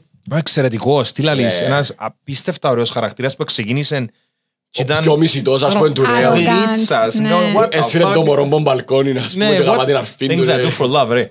Ναι. Και καταλήγει να είναι ο Jamie Lannister και Επέθανε αγκαλιά με την αγάπη την κοινή Εντάξει, του. μεγάλη Δηλαδή, μαλακιά, Αν μπεις στην μεγάλη κουβέντα, μαλακιά. αν μπεις στην κουβέντα, δεν καταλάβει κανένας στη- όλη την ιστορία. But he did die in the arms of the woman he loved. Μαλακία. His sister, yes. I know, I like that. Περίμενε το βιβλίο. Ότι πέθανε αγκαλιά με τη γυναίκα που αγαπούσε στο τέλος της ημέρας. It's terrible το πώς φτάσαμε τζαμί, αλλά εντάξει. Anyway. Yeah. Ε, μ' άρεσε, ε, μ' άρεσε. Ε, Θα μπορούσαν να πεθάνουν μαζί, ναι. Θα μπορούσε να σκοτώσει ένας τον άλλον, ναι. Θα μπορούσε να τους φάει ένας δράκος, ναι. Το κάτι. καλό, Αντρέα μου, είναι ότι όλοι οι χαρακτήρες που γνώρισες αυτή τη στιγμή στο House of the Dragon, they all have incredible endings. Ναι, ναι. Εγώ Όλοι περι- τους. περιμένω να δω δυο, Όλοι. Ε, χωρίς να κάνω spoilers, δυο μεγάλες μάχες. Τη μια είναι της Είναι Rhaenys. το Rook's Rest και το God's Eye. Ακριβώς. Εντάξει, Χωρίς πολλά πολλά. Είναι τούτα τα τέτοια δυο. πράγματα, yeah. Ε, Of course. περιμένω Και τα- πολλά land battles Το, όμως. το God's Eye, λογικά season 3. Four. 4. Είναι το τέλος. Τι εννοείς. Ε, Λίγο πριν το τέλος. Οκ. Οκ, cool. Η ιστορία που λέει ο Joffrey της Margaery Ναι. πρέπει να λίγο πριν το τελευταίο, το τελευταίο επεισόδιο πρέπει να, έχει- να μην έχει... Περίμενε, το God's Eye είναι το Daemon Aemon. Ναι. Οκ. Ναι. Και προς το τέλος είναι. Ε, πρέπει να λίγο, λίγο προς το τέλος, ναι. Εγώ Τα πιστεύω να το τελευταία βάλουν season τρία 3. με τέσσερα επεισόδια. Ε. Ναι, αλλά... πρέ- Μμμ. Έχεις ένα ολόκληρο επεισόδιο χωρίς το σκιό. Δεν λέει. Χωρίς τον Damon. Δεν λέει. Δεν λέει. Ε, Α, ένα ολόκληρο season εννοεί. Ναι. Όχι πως εννοώ Ναι, ναι, ότι ναι. έφταν για μένα ο Aim. Ρε, Άντε, βγάλε. too many spoilers. Εσύ θες να κλείσεις με τίποτε; Εγώ θέλω να πω ότι απόλαυσα πάρα πολλά τη συζήτηση. Χάρηκα, ευχαριστούμε που ήρθες. Likewise. Ε, Έκαμε elevate τη Ευχαριστώ συζήτηση μας. για τη φιλοξενία. Όχι, Όχι, μας anytime, πήρε. να Πρόσκληση. ξανάρθεις τώρα που που είμαστε, δεν έχει πρόβλημα. Yeah. Ε, μ, Ανυπομονώ για δεύτερη σεζόν. Είμαι πάρα πολλά ευχαριστημένος που την πρώτη σεζόν του House of the Dragon. Πάρα πολλά όμως. Ε, Όπως είπε και η Γεωργιά στην αρχή, χαίρομαι διότι κάλυψε τις πληγές, επούλωσε τις πληγές. Είδες η σκηνή της Ρενίρας στο πρώτο επεισόδιο. Ναι. Το ίδιο πράγμα. η Ναι, Γεωργία ναι, άνοιξε με το- επιστρέφουμε και από Κλείσαν οι ξεκινήσαμε. πληγές Και κλείουμε ακριβώς με τούτο. κλείσαν οι πληγές. Δεν περίμενε κανένας Ναι. το Εκλείσαν- House of the Dragon. Εγώ Ναι. ήμουν λίγο optimistic επειδή είναι πολλά πιο compact η ιστορία και είναι πολλά πιο εύκολο να την κάνεις cool. Ναι, αλλά μέσα από τη στιγμή τέσσερις που το σεζόν. Game of Thrones είχε γίνει ήδη τόσο πολλά mainstream, δηλαδή, α, εντάξει, να το ξεχυλώσουν, να γαμίζουν, να κάνουν, ξέρω εγώ, Star Wars, ε, και Disney και από τούτα Έκαμαν το; όλα. Όχι, Σε καμία περίπτωση. όχι. Και είμαι κάπως, ναι ρε γάμο, το yes, please, κράτηστε το έτσι, σε υπόλοιπες τρεις σεζόν. Yeah, it knocked it out of the park. Ναι. Ήταν α- το landing ήταν εξαιρετικό για το Yes. House of the Dragon και δεν βλέπω την ώρα όντως να πάω παρακάτω. Επήραξε σας που είναι το ίδιο theme. Το, Καθόλου. το μουσικό theme. Καθόλου, καθόλου. Γιατί να μην πειράξει. Φέρνει πίσω τις πιο ευχάριστες anticipation μήνυμες. ήταν, το, ήταν το αλάρμ μου για πολλά χρόνια. Ε, στο κλείσιμο του πρώτου επεισοδίου, η μουσική στα credits του πρώτου επεισοδίου είναι το main theme με χοροδία. Αν το έκαναν τσίνον, εγώ θα ήμουν διπλά ευχαριστημένος, by the way. Αν θέλετε πει επεισόδιο, τσοκάρετε. Α, Πάμε We τώρα will. που είπες. Yeah. Λοιπόν, που μένω να το φρίξω. Που με έναν τον Ανδρέα. Και με έναν τη Γεωργία. Σας ευχαριστώ πάρα πολύ που μείνετε μία ώρα και 36, 37 λεπτά μαζί μας. I guess we can do this. Αρχικά το πλάνο ήθελα να το κάνω για κάθε επεισόδιο, επειδή εγώ ήμουν optimistic για το House of the Dragon. Ήθελα να το κάνω το House of the Geek. Όπως ήταν το uh, Geek Out of Thrones που κάναμε για το uh, Game, Game of of Thrones. Thrones.